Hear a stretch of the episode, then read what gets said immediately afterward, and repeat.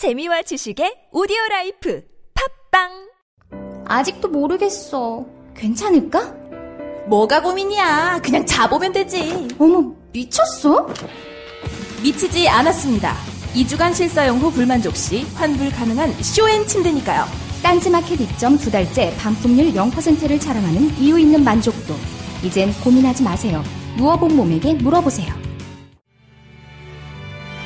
너는 뒤로 빠져라. 이 비겁한 교훈을 가르쳐야 했던 우리의 육백 년의 역사, 이 역사를 청산해야 한다. 권력에 맞서서 당당하게 권력을 한번 쟁취하는 우리의 역사가 이루어져야만이 이제 비로소 우리의 젊은이들이 떳떳하게 정의를 얘기할 수 있고 떳떳하게 불의에 맞설 수 있는 새로운 역사를 만들어낼 수 있다. 대통령의 말하기, 위즈덤 하우스.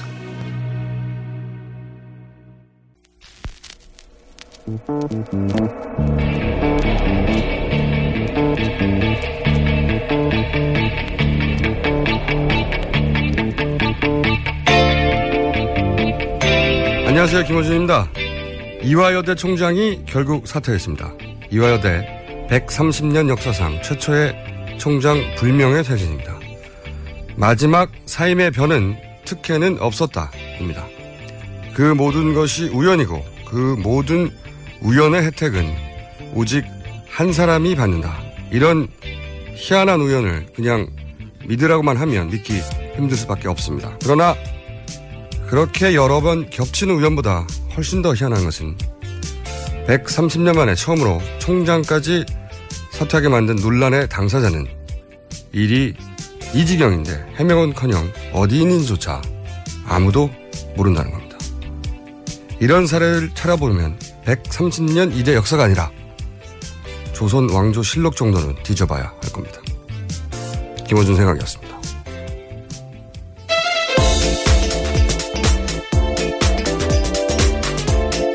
자, 첫 번째 순서는 항상 이분과 함께합니다. 송채경화 기자 나오셨습니다. 안녕하세요.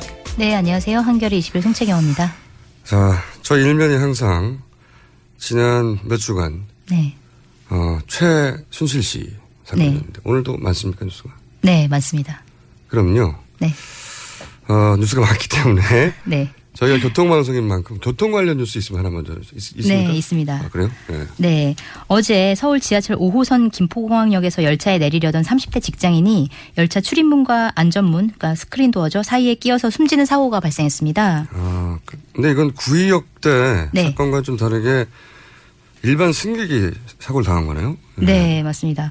그 사고 당시에 전동차 운전석 계기판에 출입문 게임을 알리는 경고등이 울리지 않았다고 하고요. 어허. 또 사람이 끼었다는 승객의 인터폰 신고를 받았는데 기관사가 운전석에서 나와서 출입문 상황을 직접 확인하지는 않았다고 합니다. 그러면은 끼었다는 걸 알고 네.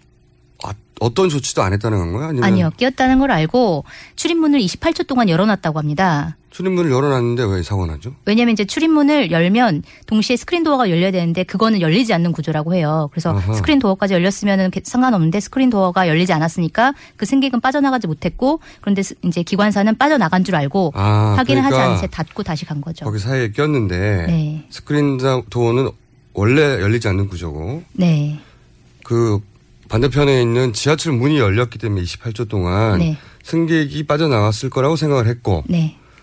기관사는. 근데 승객은 어, 어쨌든 뒤, 뒷문이 열렸으니 네. 이 스크린도어도 열릴 거라고 생각하고 거기 기다렸군요. 그 사이에서. 그런 정, 가능... 네, 그런 정확까지는 정확하게는 아, 알지 못하지만 그랬을 가능성이 있겠죠. 시스템적인 문제이기도 하네요. 네, 네. 맞습니다. 이 사안이 이게 단순히 부주의인 건지 시스템의 문제인 건지 혹은 뭐 정부와 관련된 건지는 좀 더 조사 결과가 나오면 알려주시고. 네, 알겠습니다. 자, 그런데 최순실 씨는요? 네. 네, 최순실 씨가 더블루K라는 회사를 만들어서 K스포츠재단의 돈을 유용하려고 했다. 이런 얘기들은 음. 어제까지 계속 보도가 됐었는데요. 네, 두 회사. 한국의 더블루K 한글 회사. 네. 한글 이름 회사 만들고 독일의 영어로 더블루K 만든 다음에 네. 더블루K가 K스포츠재단에서 돈을 받는 일을 하고 네. 그 돈이 절로 넘어가서 세탁된 게 아니냐. 네, 어, 그런 의혹이 네, 나왔었죠. 어제 나온 건데. 네, 근데 이 더블루K라는 회사의 이사인 고영태 씨가 있는데 이 고영태 씨가 최순실 씨가 대통령의 연설문을 직접 고친다 이렇게 발언한 걸로 드러났습니다. 이분이 그 박근혜 대통령이 들고 다녔던 가방을 만든 분, 그분 아닙니까? 네, 맞습니다. 아, 그렇군요. 네. 그분이 근데 더블유케이 이사인데 네. 이분이 최순실 씨가 대통령의 연설문을 직접 고친다.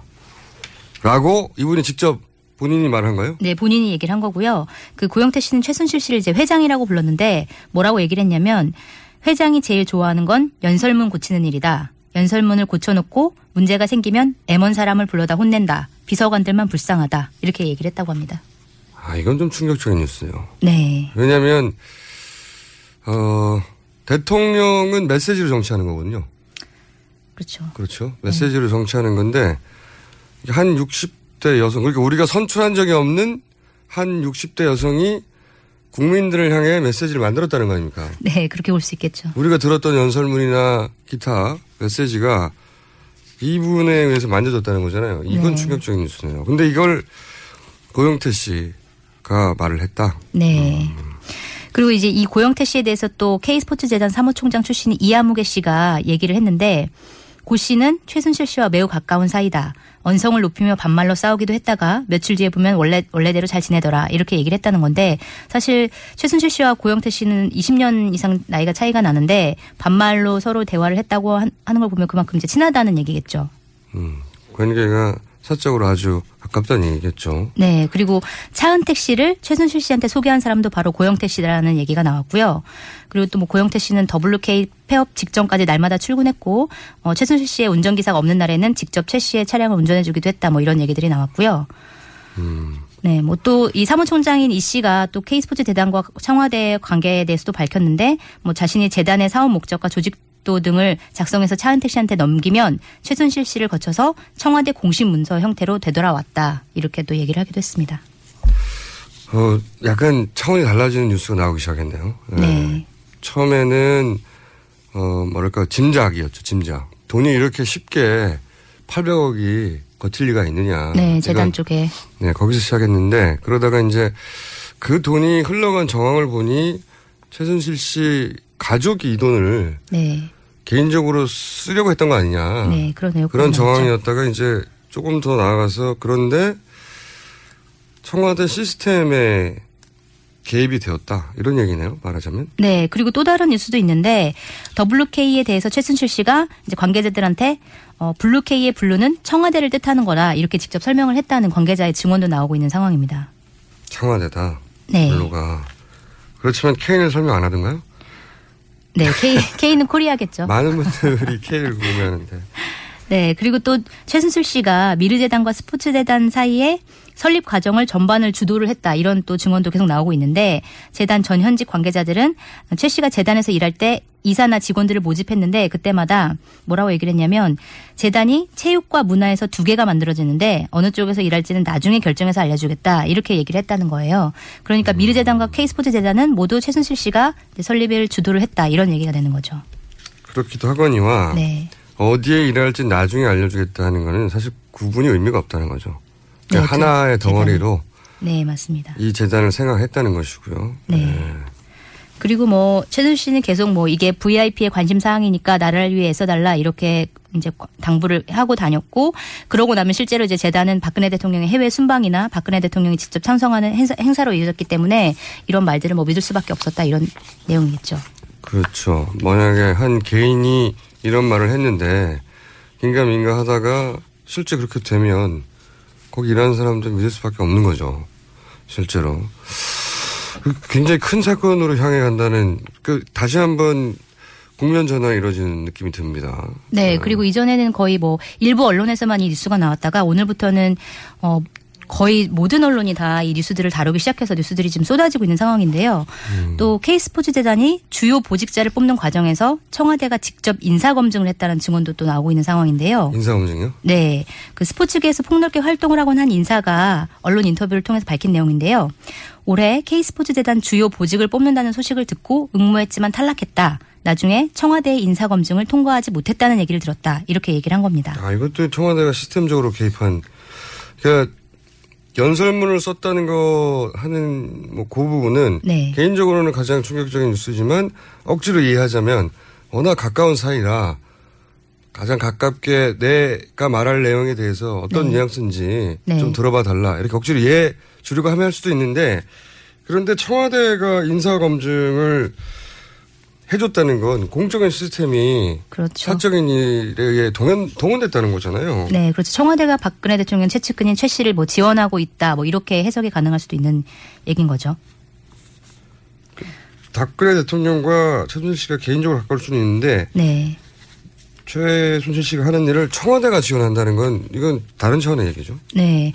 그리고 또 뭐 K스포츠재단 초대 이사장을 맡았던 정동구 한국체대 명예교수도 언론 인터뷰를 통해 밝혔는데 항상 누군가 사무총장을 통해 지시를 내렸고 나는 안 나와도 그만인 인물, 즉 꼭두각시 이사장이었다. 이렇게 얘기를 하면서 올해 일월 재단 설립 신청 하루 만에 허가가 나고 대기업이 바로 이백팔십팔억 원을 투자하는 걸 보고 뒤에 국정원이 있나 이런 생각을 했다. 이렇게 밝히기도 했습니다. 알겠습니다. 뒤에 최순실 씨 뉴스가 더 있는 걸로 알고 있는데 네. 잠깐 저희가 어, 어제 총격 사건이 있었어요. 이 사건 관련해서 저희가 인터뷰를 준비해두고 있거든요. 네. 요게 정확히 어디서 있었던 총격 사건이죠? 네. 어제 저녁 여섯 시 삼십 분에 서울 강북구 번동에서 총격전이 벌어졌는데요. 폭행 사건 신고를 받고 출동한 경찰이 용의자가 쏜 사제총에 맞아서 숨지는 사건이 또 발개, 발생했습니다. 그래서 저희가 이 부분 아 직접 연결해야 되겠다 생각이 들어서 어, 수서경찰서 강력팀장님과 백기종, 박기종 전 강력팀장과 전화 연결을 해서 이 사건이 어떤 사건인지 잠시 짚어보겠습니다. 잠깐 인터뷰입니다. 안녕하세요. 네, 안녕하십니까. 백기종입니다. 네, 제가 이 뉴스를 짧게 접하고 가장 의아했던 것은 네. 수재총이 아니, 아니겠습니까? 사재. 사재. 예, 수재, 사재. 네. 근데 이게 보통 이런 총들은 살상력이 그렇게 높지 않잖아요. 네네. 근데 이 총에 경찰 한 분이 지금 사망하신 거죠? 네네. 김창호 경위가 사망했습니다. 이 수재, 사제총의 반발력, 그 살상력이 이렇게 높을 수가 있습니까? 어떤 총이었습니까? 네. 그, 지금 안타깝게도 사제총의 사망을 경찰관이 한 명을 했는데요. 네. 이 사제총이 지금 문제가 뭐냐면 인터넷에 들어가 보면 네. 사제총 만들기라는 항목만 쳐봐도 네. 그 엄청난 그 글이 댓글이 이제 올라오고 또 실제 방법이 올라오고 있거든요. 그리고 이제 시중에서 쉽게 구할 수 있는 용품들이 사제총 재료로 구할 수 있다. 이제 이런 게 문제인데 사실 이런 것 때문에 그 총포 도검 하향률 단속법 위반을 그 개정을 해서 올 일월부터는 요게 인터넷에 올리기만 해도 이 년 이하 징역에 오백만 원 이하 벌금을 처하는 그런 법 조항을 신설을 했습니다. 제작법. 그럼에도 부, 네네 네. 그럼에도 불구하고 이 여전히 에, 이런 어떤 사제총이나 수제총을 만들 수 있는 방법이 올라와 있다. 이래서 그 강력한 살상 무기로 둔갑을 할 수 있는 그런 방법들이 심지어 설계 도면까지 올라와 있는 그런 음. 형태입니다. 그게 실제 인명을 살상할 수도 있는 수준의 위력을 가지고 있습니까? 그렇습니다. 뭐 이번에 보셨듯이 그 성병대 오패산 그 사건에 이 그 범인이 바로 경찰관을 쏘았는데 세구술에 의해서 네. 왼쪽 어깨에서 폐로 관통하는 바람에 결국은 한 시간 만에 사망을 한 그런 인명 살상용으로 얼마든지 사용을 할 수 있다 이렇게 봅니다. 그렇군요. 그런데 또 제가 보도로만 간략하게 접하기로는 십여 발의 총성이 있었다고 했는데, 이 사제총으로 그럼 십여 발 연발을 쏜 겁니까? 아니면 어떻게 된 겁니까? 연발이 아닙니다. 지금 열여섯 정의 사제총을 그 나무로 만든, 몸통이 나무로 만든, 그 조잡하게 만든 사제총이에요. 그 쇠파이프를 이용해서, 그 다음에 하약을 장전하고, 불을 붙이면은, 이게 이제 그 새구슬이 나가는 상황인데, 네. 멀리서 쏘면 모르지만 가까이서 쏘게 되면 이 새구슬도 사람을 살상할 수 있는 그런 걸로 이용이 되기 때문에 에, 상당히 이 사건 때문에 더욱 우려스럽다 이렇게 보는 겁니다. 그렇군요. 그러면 동기는 어떻게 되는 겁니까? 왜 이렇게 네. 사제총을 열여섯 정이나 만들어서 경찰을 쐈는지 동기가 지금 네. 조사했습니까? 예, 동기가 이제 쉽게 말씀드리면 뭐 보도가 되고 있습니다만 그 제가 입수한 걸 보면 이천 년도에 그 이십삼 세 된 여성을 공범 두 명과 함께 그 성폭행을 합니다. 이십삼 세 된 여성을요, 새벽 한 시에. 그렇게 하고 이걸로 이제 구속이 됐는데 결국 항소심에서 집행유예로 나, 나오게 됩니다. 그런데 이천삼 년도에 다시 미성년 여자 청소년을 또 그 성폭행을 해서 구속이 돼서 이 년 유 월에 징역형의 집행유예까지 더해져가지고 칠 년 육 개월을 살게 되는데 그 이후에 여러 가지 또 범죄를 교도소 안에서도 저질러요. 그래서 전자발찌 부착을 했다가 지금 에스엔에스상에 올라온 걸 보면 상당히 어, 그 피해망상이나 과대망상이 있는 걸로 보이죠. 이, 삼 일 안에 어, 경찰관을 있는 대로 죽이겠다. 그리고 나도 죽을 수 있다. 그렇게 하면서 또 독도 영유권 분쟁 관련해서 일본 침략 전쟁 의지를 최초 폭로한 게 나다. 한일 합병 이루기 위한 친일 경찰들의 헬조선 만들기 수법이 간판 능력자가 바로 나다. 이런 그 피해망상이나 과대망상 증상에 에스엔에스 계정에 올린 글로 봐서는 또 본인이 굉장히 그 이런 글을 썼죠. 내가 만 원이 채 안 되는 돈밖에 없다. 나는 루저다. 뭐 사회 낙오자다. 이런 형태의 글. 이런 걸로 봐서는 상당히 독자적인 그 외로운 늑대 형태의 심리도 가지고 있었다. 음. 이렇게 보는 게 범죄의 동기다. 이렇게 생각을 합니다. 현재까지는 그렇게 분석하고 계시고요. 네네네. 정신적인 문제도 있고 사회적 고립도 있고. 그렇습니다. 그런데 이제 오늘 그 핵심적인 문제 지적은 총기를 만드는 게 그렇게 쉽다는 말씀이군요. 한마디로 말, 말하자면. 그렇습니다. 이제 우리나라는 사실 마약 청정국 내지는 총기 청정국이라는 그 이름이 있거든요. 함에도 불구하고 이번 사건으로 봤을 때 연간 유통되는 불법 총기류가 수만 정이 되거든요. 근데 이게 무슨 얘기냐면 이 특송화물이나 아니면은 컨테이션을 이용한 실제 총기도 지난 오 년간 한 육십구 종 정도가 밀수입돼서 적발이 됐는데 이게 이제 그 항구가 있는 지역에서는 백만 원만 주면은 총기를 구입할 수 있다는 게 공공연한 사실이죠. 하기 때문에 아 강력한 법 집행이나 또 사전적으로 어떤 예방 조치를 한다고 하더라도 마음만 먹으면 총기를 만들 수 있고 또 구입할 수 있다. 이런 측면에서 이제는 이 마약 청정국에서 벗어날 위기가 있는데 총기 청정국에서도 지금 이제는 안전한 나라가 아니다. 알겠습니다. 이렇게 분석이 되는 겁니다. 알겠습니다. 오늘 말씀 감사합니다. 네, 감사합니다. 네, 지금까지 백기종 전 수서경찰서 강력팀장이었습니다. 시간이 거의 없는데요. 네. 짧은 인터뷰인데 좀 길어졌어요. 어, 최순실 씨 관련 뉴스가 더 많은 걸 알고 있는데. 네. 종합해서 하나 정도만 더. 이화여대 관련은 없습니까? 네, 이화여대 관련해서 하나 더 전해드리겠습니다. 음. 그 정유라 씨한테 학점 특혜 의혹을 준 의혹을 받고 있는 의혹을 받고 있는 이화여대 이인성 의류산업학과 교수가 있는데요. 네네. 이분이 이천십오 년 칠월 이후에 세 건의 정부 지원 연구를 수주해서 진행 중인 걸로 드러났습니다. 그게 네. 뭐가 문제죠? 네, 문제는 이제 이게 특혜 제공과 대형 프로젝트 수주 간에 이제 연결고리가 있는 거 아니냐라는 지적인데. 그러니까 점수를 잘 주고 이걸 딴 거 아니냐? 네, 왜냐면은 네. 그 이 교수가 천구백구십오 년 이제 교수로 임명된 이후에 총 여섯 건의 정부 지원 연구를 따냈는데. 아, 이십 년간 따낸 프로젝트가 여섯 건밖에 없는데 네. 그동안은. 네. 그런데, 그런데 지난 일 년간 그중에 이제 세 건을 아, 세 건이나 수주를 한 거거든요. 이십 년 만에 여섯 건밖에 없던 분이 네. 일 년 만에 세 건을 땄는데 네. 그런데 보통 교수들이 딸 수 있는 연구비 수준이 아니라 오십억대를 땄다. 네. 총 합하면 오십오억 원대라고 합니다. 그건 엄청 큰 프로젝트가 맞고 의혹을 가질만 하긴 하네요. 네. 네. 근데 또 이분이 어... 총장님 측근이라고. 네, 총장님 측근이라고 알려져 있죠. 그리고 이분이 바로 그 계속 문제가 되는 뭐 중국에 가서 네. 과제도 안 내고 네. 패션쇼 참석도 안 했고 네. 그냥 돌아갔는데 아프다고. 네.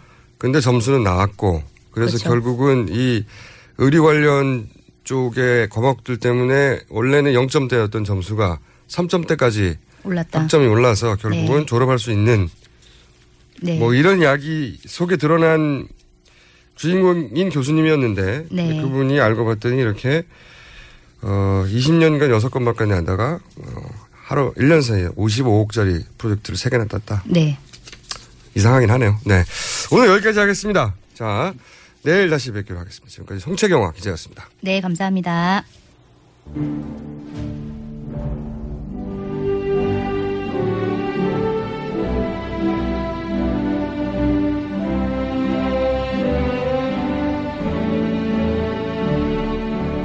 친애하는 국민 여러분 안녕하십니까? 지에이치 인사드립니다. 요새 세상이 많이 시끄럽습니다.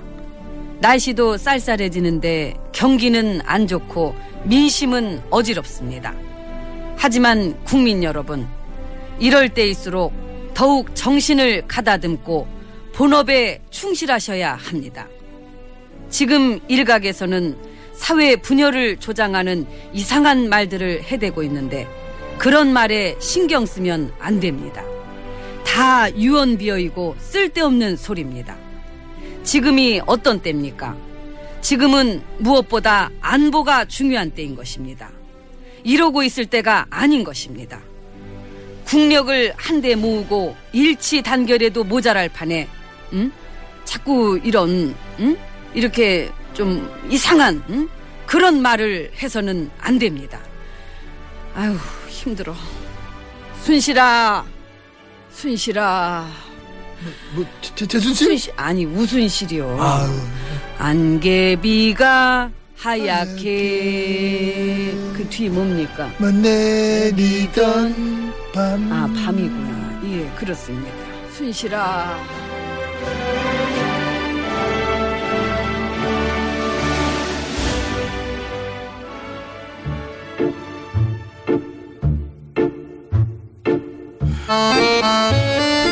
아, 장안의 화제 코너입니다. 이미 시간을 기다리시는 분이 많다고 주변에서. 내부자 둘. 네. 새누리당 김성태 의원 그리고 더불어민주당 안민석 의원 두 분 나오셨습니다. 안녕하십니까? 예, 안녕하세요. 김성태입니다. 새 여자가 싫어하는 가을 남자 안민석입니다. 새 여자요? 준비 멘트를 준비하신 것 같은데? 어제 사퇴한 최경희 이대 총장. 네. 이 학칙이 문제가 있다라는 것을 제가 최초에 지적을 해서 네. 또 입시 부정의 문제, 학점 관리의 문제, 이것을 어 물론 저희 야당들이 열심히 했지만은 제가 그 교문위 내에서 우리 초선 의원님들과 함께 네. 조율하면서 좀 좀 나름대로 키 역할을 했거든요. 그러니까 최경희 총장이 얼마나 저를 싫어하겠습니까? 의원님 본인 자랑을 이렇게 길게. 아, 자랑이 아니라 사실대로. 네. 임팩트 있게 네. 내가 네. 다 했다. 네. 아, 그다음에 뭐 저 최순실 그 딸 승마 공주 승마 이 문제도 삼 년 전에 맞습니다. 제가 대정부 질의에서 최초로 제기를 맞습니다. 했으니까 이 세 여자분들이 얼마나 이 가을에 저를 싫어하겠습니까? 아, 최 씨 세 분이 둘은 최 씨고 하나는 정 씨죠. 아, 그렇죠. 예. 네. 그렇게 해서 이제 본인 자랑인데. 자랑의 사실을 말씀드리고 자랑이 좀 더 임팩트 있게 할 수 있었는데 예. 교통방송이 어떻게 해서 저 안민석 의원의 이렇게 흥보 방송이 돼버렸는지 참 안타까워요. 또 설사 이렇게 좀 본인에게 좀 뭐 여러 가지 유리한 요건이 작동이 되더라도 우리 안민석 의원님은 좀 겸손해질 필요가 있다고 생각하는데 그렇다고 그 뭐 최경희 총장이 물러났다고 해서 그렇게 또 뭐 세 사람까지 그 이 또 이 방송 시작하기 전에는 또 그 참 뭐라고 뭐라, 뭐라 그래야 방송, 되겠습니까? 방송 들어오기 전에 좀 조롱이 좀 심한 것 같은 그런. 아, 누구를 향해서 조롱을, 조롱을 했나요? 그건 이 정권에 대한 조롱이죠, 뭐. 아, 방송 들어오기 전에 정권에 대한 조롱을 심하게 했습니까? 아, 이거 방송 이제 이 방송 바로 시작하기 전에 어. 좀 전에 그 저. 모창이 아니고. 제가 더 겸손하게 했고요. 네. 어제 이제 이대 총장이 사퇴한 것은 이대 백삼십 년 역사에서 처음으로 중간에 사퇴를 한 것이고요. 그것이 안민석 의원님이 제기한 최초의 문제 제기로 출, 출발한 거죠, 사실은. 아, 예. 근데 이제 처음에 이대 학생들이 네. 평생 교육 단과대학 그 문제 가지고 백 일 가까이 농성을 하지 않았습니까? 네. 이제 그때까지는 총장이 끄떡없이 버티다가 이번에 이제 이대 최순실 딸의 입시 부정 의혹. 그 문제도 최초로 제기하셨고 네. 최순실 씨 승마협회 문제도 최초로 삼 년 전에 제기하신. 그때는 분이죠. 참 무서웠는데 삼 년 전에는. 네, 혼자 주장하셨기 때문에. 밤에 길거리 걸으면서 뒤에서 누가 어찌 하지 않나 그런 두려움도 있었고 그리고 사실 삼 년 전에는 제가 그 공주 승마 특혜 문제를 제기했을 때 어느 누구도 제 말을 설마, 설마 그랬을까? 설마 대통령이 그 고작 그 승마협회 감사를 지시하고 그 감사 잘못했다고 공무원 두 사람을 참 나쁜 사람이라고 그러더라. 그렇게 하, 하셨을까? 모든 사람들이 제 이야기에 가혹등그랬는데 지금 삼 년이 지난 지금 그 진실의 문이 열리고 있습니다. 안민석 의원님, 이제 최순실 딸 이제 특혜 입학 논란과 관련해서 어제 이대 총장이 이제 사퇴를 했지 않습니까? 그래서 뭐 지금 이 사태 정도로 수습되지 않을 거라는 거는 우리 국민들이나 뭐 정치인인 저희들도 다 인식을 같이 합니다. 아, 의원님도 그렇게 생각하세요? 그렇습니다. 근데 사태로 끝냈으면 좋겠죠, 김성태 의원님. 근데 뭐 야당 입장에서는 결코 네. 이 문제를 거선해서 덮지는 않을 거니까요. 네. 그러니까 저는 이제 우려스러운 게 이 방송이 사실상 이, 이건 안민석 의원의 완전 전공이에요. 전공. 어, 국회의원 민주당 사선하면서 어, 소관 상임인 교육문화위원회를 한 번도 떠나지 않고 교육계 현장의 모든 문제를 손, 뭐 손바닥 뒤다보듯이 다 보고 있는. 게다가 체육 분야는 더더군다나 전공입니다. 어, 그렇죠. 네, 완전 전공 나왔어요. 사실 뭐 이게 제 힘으로 밝히는 게 아니라 아, 그, 네. 국민 제보로 한 구십 퍼센트가 지금 밝혀져 있는 거예요. 아, 그래서 네. 하여튼 뭐 이제 저 노력은 십 퍼센트. 이제 안민석 의원의 그런 노력의 결과물이 아, 제 노력이 아니라 국민들의 제보. 아, 뭐 하여튼간에 그 결과물이 네. 겸손하라고 했으니까. 뭐 검찰에서 이제 수사를 하고 있으니까. 음. 지난번 행사 팔 부는 뭐 별 볼 일이 없는 그런 검찰 범들 잡는 형사 팔 부에 이 사건을 배당하면 뭐 그렇게 특수부로 해야 되는 건데 비하를 했습니다만은 네. 어, 저도 새누리당의 은 한 사람이지만은 어, 대통령 뭐 가까운 사람 한 사람이 국정농단을 하고 빚은 실세로서 우리 사회를 어지럽게 만들었다 그러면은 그 단죄 해야죠. 약간 태도가 바뀌셨습니다. 아, 아닙니다. 그리고 중요한 것은.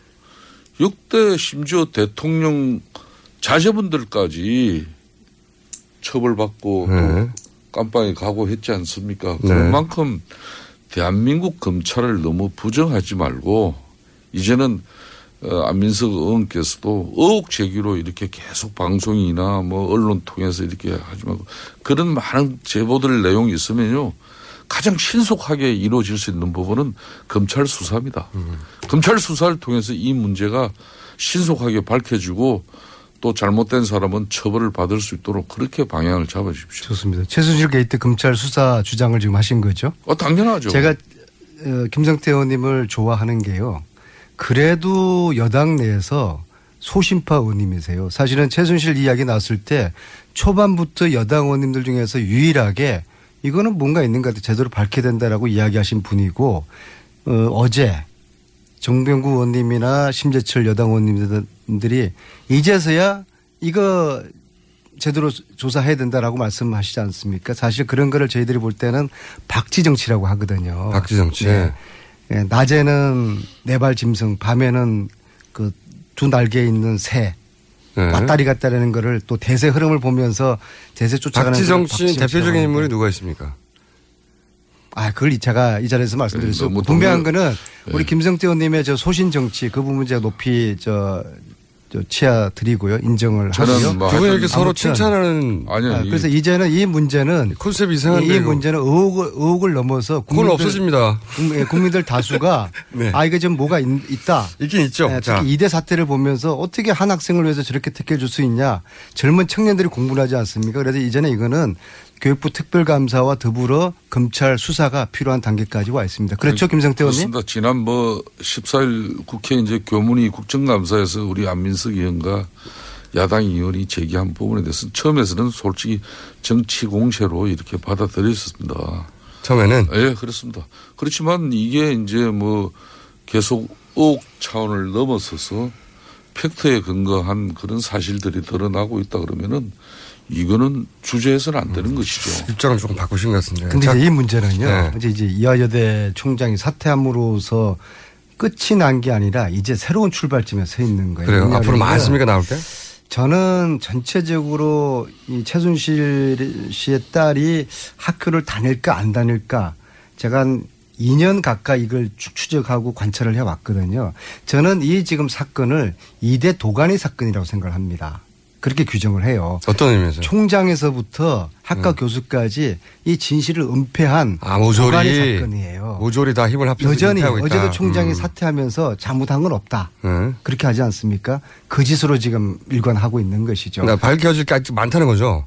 이제 이제 첫 번째 문이 열리는 겁니다. 첫 번째 문이. 예, 특히 우병우 수석과 우병우 수석의 장모 김장자라는 분이거든요. 네. 그분하고 최순실의 관계 또 그런 속에서 어, 최경희 총장의 그런 커넥션 이런 것들을 유심히 보고 있고 이 국민과 함께 이 진실의 문은 조만간 열리게 될 겁니다. 아, 기대해 보십시오. 거기에 또 우병우 민정수석도 연결이 돼 있어요? 우병우의 장모께서 네. 이대에 작년에 일억을 기부를 하거든요. 거기까지는 저희도 들었는데. 네. 네. 이런 여러 가지 정황들이 이게 단순한 사편이 아니라 이, 이게 연결되어 있는 고리가 이, 있을 거라고 봅니다. 이제 이 방송이 이제 완전 안민석 의원님 전용 방송이 될까 봐 상당히. 아, 함께 진실의 문을 열어가는 아, 거죠. 이게 여야의 문제가 아니라 정의의 문제고 진실의 문제죠. 아, 정의고 슬슬 달궈지는 공정한 거죠. 사회를 위해서 어, 잘못된 부분 분명히 밝혀야 됩니다. 그렇지만 안민석 의원님은 하여튼 이걸 잘게 쪼개 먹는 데는 또 선수예요. 잘게 쪼개 먹는. 저희 그럼 제가 진실 밝히는 건 아니요, 어떤 그러니까 뭐 압박이나 위협 때문에 중단할까요? 네. 처음에 야권에서 이 문제를 들고 나왔을 때 이 진상 규명을 위한 새누리당 입장에서 좀 상당히 좀 신속한 판단을 해야 되는데 네. 아직도 뭐 저희 당 지도부는 이 부분에 대해서는 대통령과 가까운 사안이라서 너무. 뭐 꼭 그렇지는 않아요. 그렇지만은 네. 어, 상투적으로 야당이 특히 대선을 뭐 한 일 년 정도 앞둔 그런 시점에서는 어, 대개 이런 권력과 연결된 게이트를 만들어내고 그 연결된 게이트를 음. 가지고 사실상 대선까지 이렇게 쭉 끌고 가는 그런 경향이 짙었지 않습니까? 뭐 그런 측면에서 저희 새누리당은 상당히 이 당 지도부는 이 문제 대응에 좀 저는 부실했다고 인정하고 부실했다. 초, 초기에는 아, 또 흔히 네. 하던 식으로 네. 대선 전에 뭔가 게이트 하나 만들어가지고. 지금 세상이 음. 어떤 세상입니까? 많은 학생들은 어렵게 이제 등록금을 벌어서 힘겹게 학점을 이수하는데 누구는 손쉽게 대학에 들어가고 또 들어가서도 어? 학점을 손쉽게 취득할 수 있는 그런 대학 구조라면 그건 어느 나라 어느 대한민국의 국민들이 자식을 둔 국민들이 이 상황을 가만두고 보겠습니까? 음. 그런 만큼 이제 우리 안민석 의원이 그동안 이런 좋은 지적을 위해서 많은 노력을 기울이신 부분에 대해서는 저, 저 자신을 인정하고 싶어요. 이제는 검찰 거듭 이야기 드립니다만 검찰 수사가 한 점 의혹 없이 대통령과 가까운 사람이라면은 그 가까운 지위를 이용해서 한마디로 비선 실세로서의 국정농단을 한 사실이 있다 그러면은 단호한 뭐 대처를 해야 되겠죠. 그런 음. 판단을 우리 국민들이 지켜볼 거니까 안민석 의원께서 가지고 있는 그런 국민적 제보나 또 지금 이 사건을 이 년 전부터 준비하셨다 그러면은 검찰 수사에 협조해 주십시오. 그래야 이걸 빨리 이제 처리가 될 수 있는 거죠. 검찰에 맡기라는 거죠. 검찰이 네. 또 하더라도 또 뭐 지금처럼 잡범 잡는 형사 팔 부에 넘기면 이게 말이 안 되는 것이고요. 근데 이게 이런 우리가 진실을 캐는 과정은 간혹은 굉장히 위협과 두려움을 느끼는 상황이 있어요. 어제 주진우 기자라는 분 있지 않습니까? 네. 주진우. 네. 그분하고 제보자 한 사람을 만나기 위해 가지고 관악산을 갔어요.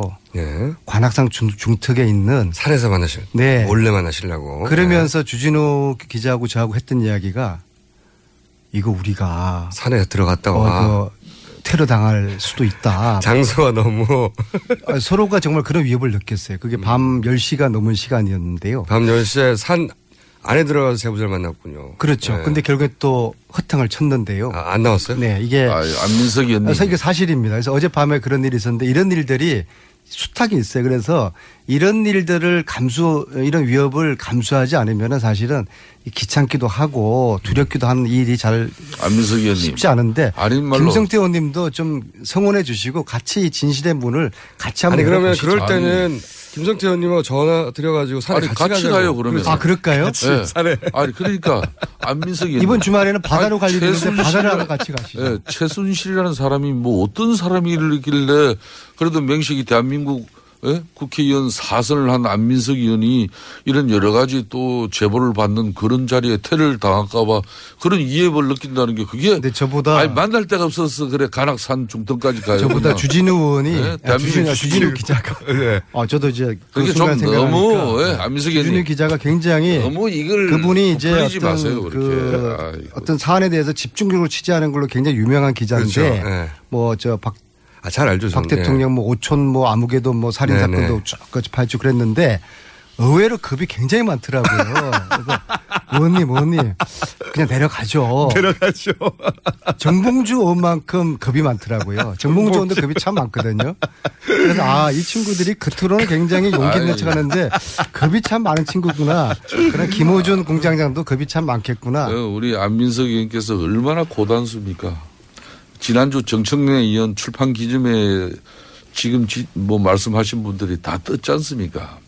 얼마나 정말 그 용맹무상한 그 발언들을 쏟아내면서 순식간에 대한민국의 많은 그런 관심을 불러일으킨 장본인들이 또 저렇게 한편으로는 겁이 많다 그러고 말이에요. 국민들은 어디다 그러면은 예? 자, 의원님. 장단을 맞춰야 되는 거예요. 자, 요, 요 사안도 있지만 사실은 여당에서 제기한 송민순 회고록 파문도 있습니다. 이번에는 김성태 의원님이 이제 선공을 하실 차례예요. 그죠? 이 사안도 짚어주셔야 됩니다. 저는 뭐 목소리 저도 톤이 달라지고 하면서 뭐 저도 국회의원 지금 이렇게 하면서 네. 역대 대통령 후보 중에 이렇게 국기를 문란하게 만들면서 대통령 후보로서의 또 제일 야당인 또 공당의 공당을 거의 본인이 손에 쥐고 있는 그런 정치적 정치력을 이렇게 큰 힘을 가지고 있는 사람이 있을까 이런 큰 의문을 가져요. 예, 지금 자, 잠깐 설명드리자면 예. 자세를 고쳐 앉으셨어요. 안민석 의원님. 자세를 고쳐 앉고 안경을 끼고 노려보기 시작했습니다. 계속하시죠. 본인이 네. 더군다나 대통령 비서실장을 하면서 남북정상회담 추진위원회 위원장을 맡으면서 제일 큰 권력을 가진 당사자였어요. 누구보다 그 상황을 잘 알고 있는 사람이 자신은 기억이 잘 안 난다고 그러고 기억이 잘 나는 사람들 보고 물어보라고 그러고 이런 방식은 맹쾌한 해명을 하는 게 아니라 모르쇠로 일관하면서 대놓고 회피하는 모습을 보이고 있는데 이건 대단히 잘못된 거예요. 그 당시엔 북한한테 의견을 물어보자고 하고 지금은 다른 사람들한테 이거 내 그때 내용을 물어보라고 하면 이게 앞뒤가 맞는 이야기예요. 사안이 있을 때마다 대통령하고 이렇게 각을 세우고 때로는 사회적인 논란을 일으키면서까지 본인의 생각을 확실하게 그 밝혀왔던 문제, 분이 문재인 지금 어, 민주당 대선 후보 아닙니까? 왜 이 문제는 그렇게 회피하고 기억이 안 난다면서 빠져나가려 하고 있어요. 북한과 사전에 협의를 했는지 안 했는지에 대해서는 항고하면서 대뜸 대통령과 새누리당을 비판하고 또 이런 문제 제기한다고 해가지고 종북 탄핵한다고 본질을 흩뜨리고 있고. 안민석 의원님, 이 문제를 갖다가 새누리당이 지금 문제 제기를 했습니까? 안 그러면 송민순 전 의원 같이 민주당에서 동료 의원으로서 활동한 송민순 의원이 회고록을 통해서 이 문제가 제기가 됐습니까? 김성태 의원님의 목소리 톤이 높아지면서 말투가 아니, 빨라지면서. 니들 딱 걸렸어. 그런 식인데. 아니 그러니까. 지금 호, 혼나고 있는 중이거든요. 안민석 의원 이제 한 말씀 한번 해보세요. 이 네. 문제에 대해서. 김성태 의원님이 평소에 이렇게 평정을 잃지 않는 분인데 네. 저렇게 목소리가 톤이 높아지는. 이 정도 굉장히 고함이거든요. 고함. 그러니까 니들 딱 걸려서 그런 식인데. 네. 아니, 제가 안민석 의원님 그동안 자, 방송에서 물론. 이 최순실 게이트 때문에 살짝 정말 고록스러운 뭐 마치 뭐, 뭐 그걸 좀 감안하세요. 잘, 잘 걸렸다 얘기인데요. 네. 일단 문재인 전 대표님의 대응은 좀 아쉽습니다. 특히 기억이 안 난다. 특히나. 기억이 안 난다. 네. 그 사실을 할지라도 실장이었으면은 그 십일 년 십일월 아 그러니까 이천칠 년 십일월 십오 일부터 그 사 일 동안을 정확하게 기억을 해야 되고 아마 기억을 하실 거예요. 근데 그것을 기억하지 않는다라고 대응한 것에 대해서 그리고 그 이전에 찬성했다, 뭐 기권했다 하다가 기억 안 난다. 이렇게 오락가락한 이런 대응은 굉장히 최악의 대응이니까 이후에 문 전 대표께서 단호하고 당당하게 대응하시라. 그 주문하고 싶고요. 네. 진짜 어, 기억이 안 난다 하더라도 그런 태도로 하면 이게 왜냐하면 이거는 설득력이 없어지죠. 지금 새누리당이 네. 이제 종북 프레임을 짠 것이거든요. 네. 그러면 거기에 당당하게 정면으로 대응을 하고 여러 가지 장단기적인 시나리오를 본인이 가지고 계셔야 되는 것이죠. 자, 그런데 과연 송민순 전 장관이 정치적인 의도가 있었을 것일까? 네. 그건 사실 잘 모르겠어요. 하지만 분명한 것은 타이밍이 아주 안 좋습니다. 왜요? 정치라는 것은 타이밍의 예술이라고 하지 않습니까? 네. 지금은 국정감사 동안에 야당의 맹활약으로 최순실 게이트가 상당히 지금 수면 위로 또 올랐고 네. 그래서 대통령 지지율도 이십 퍼센트대도 내려간 여당이 완전히 기진맥진한 그렇게 상태인데 이거 이제 이대로 가면은 이번 찬바람 다 지나고 이제 그 겨울 들어갈 때쯤 돼가지고 여당이 완전히 백기투항할 시점에 이게 지금 회고록이 나와버린 거예요. 그래서 타이밍적으로는 아주 최악이다. 그래서 이 회고록은 저희들이 봤을 때는 새누리당에 유리한 어 그리고 실질적으로 어 의도하든 의도하지 않았든 간에 반기문 잠재적인 대선 후보에게 아주 유리한 구실을 제공하고 있다. 그 책을 제가 어제 김성태, 그 김성태 의원님이 이렇게 저를 공세를 펼칠 줄 알고 그 책을 제가 한 육백 쪽의 책을 거의 다 열심히 읽었어요. 하루, 하룻밤만 육백 쪽을 다. 아, 열심히 읽었습니다. 이렇게 네. 공격당할 줄 알고요. 네. 다 읽었는데 기억나세요? 그런데 거기에 어, 반기문 그 총장님에 대한 언급이 서른 번 이상이 나와요. 좋은 이야기들, 좋은 일화들. 이게 정치적 의도가 있다고 해석할 수밖에 없다. 반면에 음. 저희 문재인 전 대표님에 대해서는 세 번 언급이 되는데 디스하는 음. 부정적인 안 좋은 그런 평가를 내린, 내린단 자, 말입니다. 자, 그래서 정치적 네. 의도가 있는지 네. 모르겠지만은 들어가주세요. 안민석 의원님. 이 방송이 전용 방송이라고 지금 다들 세간에 하자가 되고 있는데 전용 방송이라고 좀 이 방송 시간을 저에게도 좀 할애를 좀 해주세요. 아니 두 분이 네. 서로의 대화를 아니 김성태님 그러니까. 자기 자기 자신은 할 말 다 하시고 아니, 제가 아니, 이야기 조금 하면은 뭐 저 전용 방송이 그러면 안 되시죠. 전반부 조금 하면은 본인은 하고 싶은 이야기 다 한번 해보세요. 정부 프레임을 잘 짜들 테니까 그 프레임 속에서 자, 하고 싶은 이야기 다 써보세요. 이번에 송민순 회고록을 어, 이 정부 프레임을 짜기 위해서 송민순 전 의원을 우리가 매수하고 또 이 사람은 뭐 그건 그런 건 아니잖아요. 그건 아니죠. 그러면 그 사람이 공직생활 삼십 년 하고 악용을 하고 있는 거예요. 악용을. 또 더군다나 송민순 전 장관은 진보적인 성향을 갖고 계신 분이고 그래서 어, 당시 노무현 정권에서 핵심적인 역할을 하신 분이에요. 예? 그런 분이 또 민주당 공천까지 받고 국회의원까지 되신 분 아니에요. 그분의 회고록을 인정하지 않고 그분 회고록 내용 속에서 비록 유엔 사무총장의 이야기가 일부 거기에 전개된다고 해가지고 이거는 한마디로 의도가 좀 불순하고 또 반기문을 갖다가 반기문 유엔 총장을 띄우기 위한 그런 의혹이 있는 거다. 또 새누리당은 정부 프레임을 짜기 위해서 이 회고록을 이제 활용한다. 새누리당은 그런 정당은 아니에요. 국가안보, 아, 북핵 실험을 하고 에? 북한의 핵 한 방이면은 우리 서울이 초토화되고 육이오 전쟁하고는 또 달라요. 육이오 전쟁은 복구가 가능하고 회복이 가능한 전쟁이었지만은 앞으로 핵 전쟁이 일어나면은 회복이 불가능해요. 그런 엄청난 위협 앞에서 대한민국은 지금 존재하고 있는 겁니다. 국가안보가 그 어느 것보다 중요한 이 시점에 송민순 회고록을 보면은 아무리 디제이 노무현 정권에서 햇볕 정책을 통해서 남북 간의 실질적인 평화를 추구하고자 했지만은 한마디로 대한민국의 국기를 문란시키면까지 더군다나 유엔에서는 북한의 인권을 잘못된 인권 문제를 결의하기 위해서 전 세계인들이 모여서 어? 그 결의에 참여하고자 하는데 김성태 의원님의 지금 전용 방송이 아니니까 아니요, 제가 좀 말씀드리겠습니다. 제가 이제 마무리하겠습니다. 그런 측면에서 당사국인 대한민국 대통령과 그 참모들이 그 결정을 위한 판단을 북한에게 물어보고 결정을 하자.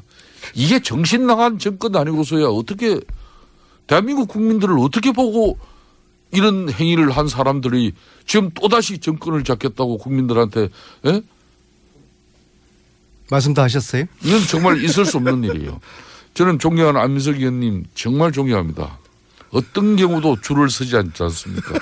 오직 하면 이 방송에서도 무줄도사라고 뭐 평을 하시던데 이제 민주당 내에서도 소신 있는 의원이 필요해요.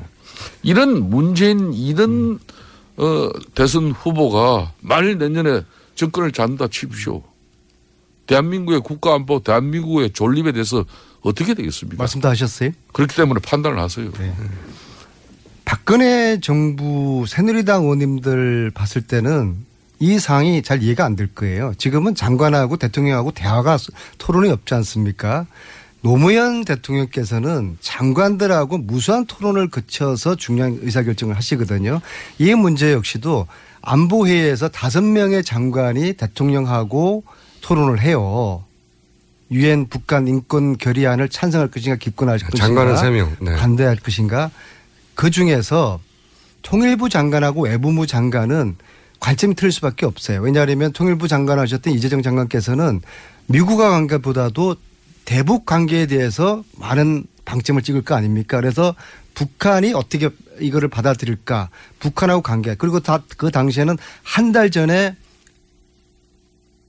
저 남북 정상회담이 이루어졌고 그다음에 총리회담이 이루어지고 각 장관회담이 이루어지는 평화 무드란 말입니다. 그래서 이것을 우리가 찬성했을 때 북한과의 관계를 많이 생각을 하셨을 것이고 반면에 외무부 장관이었던 그 입장에서는 외무부 장관 입장에서는 아무래도 송민순 장관. 손 장관 입장에서는 대미 관계에 대한 방침을 더 많이 찍는 것이죠.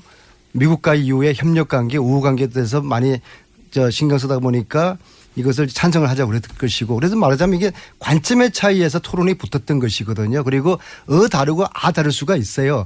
어의 입장에서 해석하느냐 아의 입장에서 해석하느냐 틀릴 것인데 제가 오랜만에 안민석 의원님이 이 방송에서 이것이 근데 왜 이게 문제가 불이 붙어졌냐. 삼십 초밖에 안 남았습니다. 이정현, 이정현 대표께서 이것을 내통이라고 표현을 하거든요. 자 그러면 김성태 의원님께 이제 여쭙겠습니다. 네. 이천이 년 박근혜 의원과 예. 김정일 위원장이 평양에서 네 시간을 만났습니다. 예. 그때 밀담 나눈 그것을 내통이라고 좋아요. 이야기를 하겠습니다. 그 내통한 내용을 공개할 수 있겠습니까? 지금 현재 비대위 위원장이 그 이야기를 하셨는데 안민석 의원이 예. 대화를 나눈 와중에 시간이 다 됐습니다. 나머지 후반전은 다음 주요. 그 네 시간의 내통에 대한 기록을 공개하십시오. 그럼. 그, 그 사실을 북한으로부터 통보받은 사실이 있기 때문에 그 이야기를 하는 거 아니겠습니까? 아, 자, 이 질문하니까 아주 좀 말, 말, 말이 좀 더듬어지네.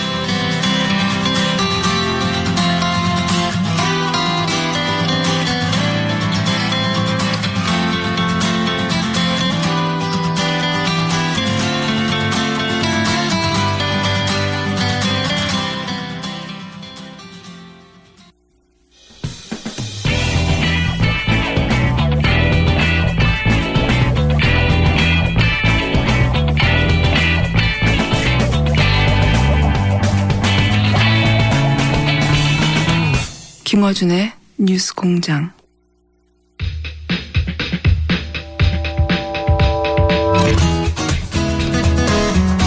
자, 세계는 일본, 중국, 미국만으로 이루어져 있지 않다. 네. 르몽드 디플로마틱 읽을 때마다 힘듭니다. 본토 발음 한번 다시 해주죠. 디플로마틱 뛰지 마시고요. 네. 디플로마틱. 디플로마틱. 르몽드 디플로마틱 이렇게 네. 하시면 됩니다. 좀 더 언어 발음에 가까이 해주세요. 르몽드 디플로마틱. 예. 네.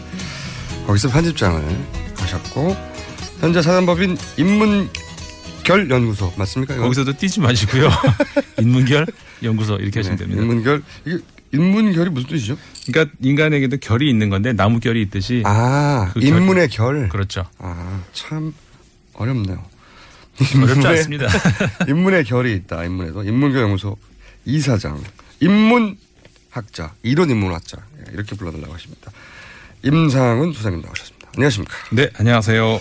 자, 어제 어제가 아니죠. 지난 주에는 이제 콜롬비아. 네. 아, 콜롬비아 사태가 얼마나 이게 복잡하고 오래된 사건인가 얘기했고. 그렇죠. 오늘은 이제 중동으로 넘어갑니다. 네. 중동, 여기도 이제 끊이지 않는 뉴스의 보고거든요. 사실. 전쟁도 끊이지 않고 오랫동안. 그런데 이제 중동 사태를 이해하려면 키워드가 일단 이거부터 이해해야 된다. 네. 그게, 그게 바로? 순위파, 시아파. 네. 굉장히 많이 들어봤어요. 그렇죠. 네. 들어보긴 많이 들어봤는데 이게 여자 이름도 아니고 순위는 누구고 시아는 누군지. 네. 그리고 어쩌다 한번 듣고 나서 또, 또 잊어버려요. 그렇죠. 헷갈리는. 헷갈리죠. 네. 어, 이게 한쪽이 어느 쪽이 이쪽이 어느 쪽인지 헷갈리는데 그래서 제가 좀 이따가 어떻게 하면 쉽게 외워지는지 그 음. 팁을 알려드리겠습니다. 우리나라는 지금 송민순과 최순실로 네. 모든 뉴스가 덮여 있는데 네. 다른 나라에 가서 일면 톱을 보면 미국이나 유럽은 지금 어, 미국 대선. 이건 뭐 당연한 거고요. 그렇죠. 그리고 또 하나가 아이에스. 아이에스. 터키. 이 뉴스가 톱입니다. 네. 우리나라에서는 거의 다뤄지지 않고 있는데 왜 톱인지 그걸 이해하려면 왜 순위 시야를 이해해야 되는지 네. 잠깐 짚겠습니다. 네. 그 사실 그래서 이제 제가 말씀드리고 싶은 것도 어, 뭐 국내 뉴스도 그렇습니다만 국제 뉴스도 그 매일매일 새로운 사건들이 계속 나오잖아요. 네. 근데 그 새로운 사건들을 이해하기 위해서는 우리가 이제 그 근본적인 원인을 이해하지 않으면은 계속 쫓아가기 바쁘잖아요. 그리고 왜 그 사건이 일어난지는 몰라요. 네. 네. 근데 그 원인, 그 배경이 됐던 그 처음에 이 시작이 뭔지를 알면은 새로운 뉴스가 나와도 아, 이게 그래서 그런 거구나. 맥락이 네. 바로 이해가 되거든요. 자. 그래서 오늘은 천천히 그 이야기를 좀 했으면 하는데요. 시야 순위의 차이가 뭔가? 네. 그, 그러니까 똑같이 이슬람교죠. 네. 이슬람교가 이제 그, 뭐, 서기 한 육백 년 경에, 그러니까 칠 세기 경에 이제 만들어진 종교다. 이제 여기까지는 이제 많이들 알고 있고. 근데 이제 그 모하마드의 사후에 네. 아, 그 후계자를 어떻게 결정할 문제가 될 것이냐. 이제 여기서부터 문제의 출발점이 시작이 되는 거죠. 모하마드까지는 별 문제 없죠. 예. 네. 누구나 인정하는데. 네. 그런데 이제 그 다음 모하마드를 잇는 후계자가 누구냐를 놓고 이제 갈린 겁니다. 그렇죠. 네. 그래서 어, 무하마드가 사후에 그 네. 아들이 없었어요. 네. 그, 그래서 아들이 없는데 그러니까 그리고 이제 후계자를 정하지 않고 가봤자 사방을 하니까 이거 이제 후계자를 어떻게 할 것이냐 네. 결정한 문제에서 그 사촌 동생이 있었고 네. 혈육 중에서는 이제 뭐 남자 중에 유일했다 그래요. 네. 어, 아, 아니면은 아주 가까운 그 친구이자 어, 뭐 장인이라고 할 수 있죠. 그러니까 친구 딸하고 결혼했으니까 음. 어, 친구이자 장인. 친구이자 장인. 네, 독특하네요 관계가. 네. 좋은 관계죠. 약간 두 갈래가 나는 혈육과 그렇죠. 아주 가까운 동지. 그렇죠. 근데 네. 아니 그 상황까지도 갈라진 건 아니고 어떻게 할 것인가 결정을 하려다가 처음에. 그 이제 그 가까운 친구가 이제 그, 그 후계자로 결정이 됐죠. 처음에는. 예. 네. 그래서 그게 이제 그 후계자로 첫 번째 그 아부바크르라고 하는 이제 그 일대 네. 그 칼리프가 된 거고 그 뒤로 이어서 이제 뭐 오마르, 오스만 쭉 잘 나갔는데 사 대 칼리프에서 그 알리라고 하는 이제 아까 얘기했던 그 사촌 동생이 네. 사촌 동생이 처음에는 어렸거든요. 삼십 대였다고 해요. 네. 처음에는 더 네. 어렸어요. 그래서 근데 나중에 이제 사 대 때 됐는데 드디어 나이가 이제 돼서 그렇죠. 네. 근데 당연히 이제 또 다른 쪽에서는 그 모함을 하고 뭐 여러 가지 하지 않겠습니까? 암살을 당해요. 음. 그러면 여기서부터 발생하는 겁니다. 그렇죠. 네. 그러면서 이제 앙금이 쌓이겠죠. 그 다음에 무아위아라는 사람이 이제 오 대가 됐는데 이 후에 그 알리의 사 대째 그 칼리프 알리의 어, 친인척인 네. 그 아들 두 명이 둘 다 암살을 당합니다. 예. 그러니까 차남이 그 육 대를 이으려고 하다가 결국 거기서 이제 그 암살을 당하고 거기에서부터 이 혈육 쪽을 칼리프로 인정을 해야 된다라고 믿는 네. 이 사람들이 폭발을 하죠. 네. 그러면서 이제 그때부터 어 우리는 너희들하고는 같이 못하겠다. 음. 그래서 이제 이 시아라는 이름이 그 시아트 알리, 그 다시 말해서 알리를 따르는 사람, 알리가 음. 아까 말씀드렸던 혈육, 알리를 따르는 사람이라는 의미에서 시아라는 말이 생긴 거고요. 음. 근데 이제 그게 아니라, 아니라 아, 그 순나라고 거기 말로 순나라고 하면 이제 관행 뭐 이런 네. 뜻이 되는데 그 관행을 따르는 사람이다라고 하면은 그걸 이제 순이라고 하고 음. 그래서 그때부터 이름이 시아파냐 순이파냐 음. 이렇게 전개가 되는 거죠. 간단하게 말하면. 어, 모하마드가 사망을 하면 후계자를 정하지 않았다. 네. 그런데 아주 가까운 동지와 그리고 사촌 동생이 있었다. 그런데 당신은 사촌 동생이 너무 어렸기 어렸다. 때문에 음. 나이가 많은 동지였던 사람이 이어받았다. 그렇죠. 그때는 문제가 없었는데 이제 사촌 동생이 나이를 먹어서 본인이 이제 칼리프가 됐어요. 후계자가 됐는데 암살을 당해버립니다. 음. 그리고 그 사람의 또 가족도 암살을 당해요. 그렇죠. 그러다 보니까 여기서 혈육을 인정하는 쪽과 아니다. 그 사 대 오 대 계통을 인정해야 된다. 그렇죠. 인정하는 이 전 전통을 인정하느냐 혈육을 인정하느냐 이렇게 갈라져 버린 거죠. 그렇죠. 예, 쉽게 그래서 말하면. 이제 그 이유, 이름이 거기서 이제 순이파나 시아파가 그렇게 해서 이제 그 이름이 이제 그저 어원이 된 건데 한국 사람들 우리한테는 사실 그 어원 뭐 뭔지 모르잖아요. 그러니까 네. 순이가 어딘지 시아가 어딘지 들으면 또 헷갈리고 들으면 또 헷갈리고 그러는데 일단 저는 이렇게 예, 알려드리고 싶어요. 일단 그 이슬람 세계에서 절대 다수를 차지하고 있는 것이 순이파거든요. 네. 그리고 이제 소수가 시아파인데 네. 그래서 그 우리나라 사람이 외울 때는 그 우리나라 여자 이름 중에서 과거에 시아란 이름보단 순이란 이름이 많았잖아요. 순이. 네. 네. 그러니까는 순이파가 다수다 이렇게 외우면은 확실히 외워지더라고요. 순이파가 다수다. 그래서 시아파가 소수다. 이렇게 네. 아주 단순 무식하게 외우시면 될 것 같습니다. 네, 굉장히 지적인 분이 네, 외우는 방식은 외울 때는 각자 유치한 방법을 많잖니. 그러니까 순위가 다습하다.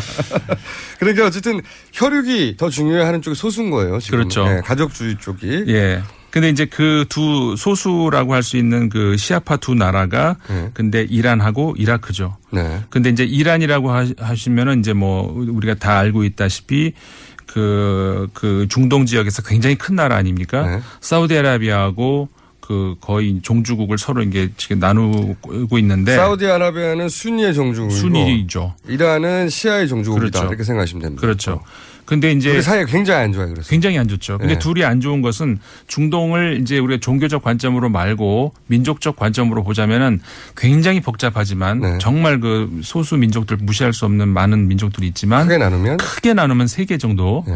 그것이 이제 하나가 이제 그 사우디아라비아를 대표로 하는 아랍 민족이라고 할 수 있고 아랍도 복잡하지만 어쨌든 그냥 단순화시켜서 네. 그다음에 페르시아 민족이라고 할 수 있는 네. 이란. 이란. 그다음에 저기 투르크 민족이라고 할 수 있는 터키. 터키. 네. 이렇게 이제 큰 세 덩어리로 우리가 얘기를 네. 할 수는 있죠. 아랍은 가, 아랍권은 결국 같은 언어를 쓰고 그렇죠. 같은 문자를 쓰고 네. 페르시아 다른 문자, 페르시아 터키 문자 다른 쓰고. 문자 쓰고 그렇죠. 네. 그렇게 세 덩어리가 있습니다. 그렇죠. 터키 같은 경우에는 이제 저 아시아 쪽에서 건너왔다고 서돌골 쪽에서 네. 왔다고 해서 이제 뭐 우리 형제 국가니 뭐 이런 얘기도 네. 하지 않습니까?